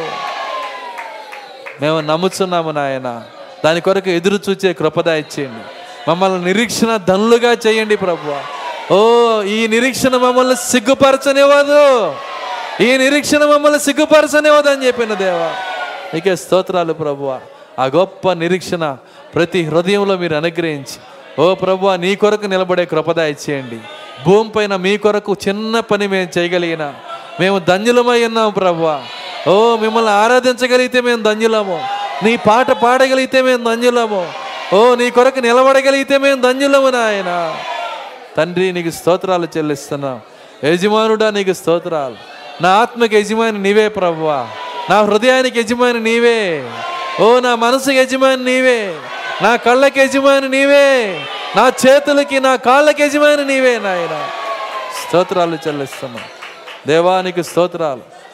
నీ ఎత్తబోటు బహు సమీపం అవుతుండగా సిద్ధపడే కృప ఇక్కడ ఉన్న ప్రతి బిడ్డకు మీరు దాయిచ్చేయమని ఓ యుగ యుగముల బండ ఏమిచ్చి నీ రుణం తీర్చుకొనగలం?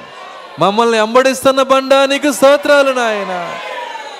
ఆ మొదటి అనుబాంబు నేలకు తాకక ముందే నేను అనుబాంబు అది భూమి మీద తాకక ముందే నా యుగయుగముల బండలోకి నేను ప్రవేశించగలననే నిరీక్షణ. ప్రతి హృదయానికి మీరు దయచేయండి నాయనా. అది ఎన్ని వేల కోట్లు పోసినా ఆ నిరీక్షణ కొనలేము ప్రభువా. అది ధనముతో కొనేది కాదు నాయన. మేము అత్యంత పేదవారము ప్రభువా. అయితే మేము క్రీస్తునందు ధనవంతులమై ఉన్నాము. ఆయన మా నిమిత్తము దరిద్రుడయ్యాడు. మమ్మల్ని ధనవంతులుగా చేయటానికి స్తోత్రాలు చెల్లిస్తున్నాం. ఆ శిలో వ్యర్థంగా పోదు ప్రభువా. ఆ శిలో వ్యర్థం అవ్వదు దాని ఫలమును నేను తీసుకుంటానని విశ్వాసంతో నిలబడే కృప ప్రతి బిడ్డకు మీరు దాయిచ్చేయమని. విన్న ప్రతి మాట మీరు దీవించమని. అది నూరంతలు ఫలించడు సహాయము దాయిచ్చేయమని. ఎస్ క్రిస్తునామలో ప్రార్థించి వేడుకొంచున్నాము. ఆమె ఆశీర్వాదంతో ముగించుకుందాం మన ప్రభు అయిన యేసుక్రీస్తు వారి కృప ప్రేమ సమాధానము ఆ ఎత్తబాటు కొరకు సిద్ధపాటు ఇక్కడ కూడిన వాక్య వధువుకు భూమి మీద వాక్య వధువుకు సదాకాలంతో నడిపించను గాక. ఆమె అందరం దేవుని స్థుతించుదాము అలెలుయా అలెలుయా అలెలుయా అందరికి వందనాలు. God bless you all.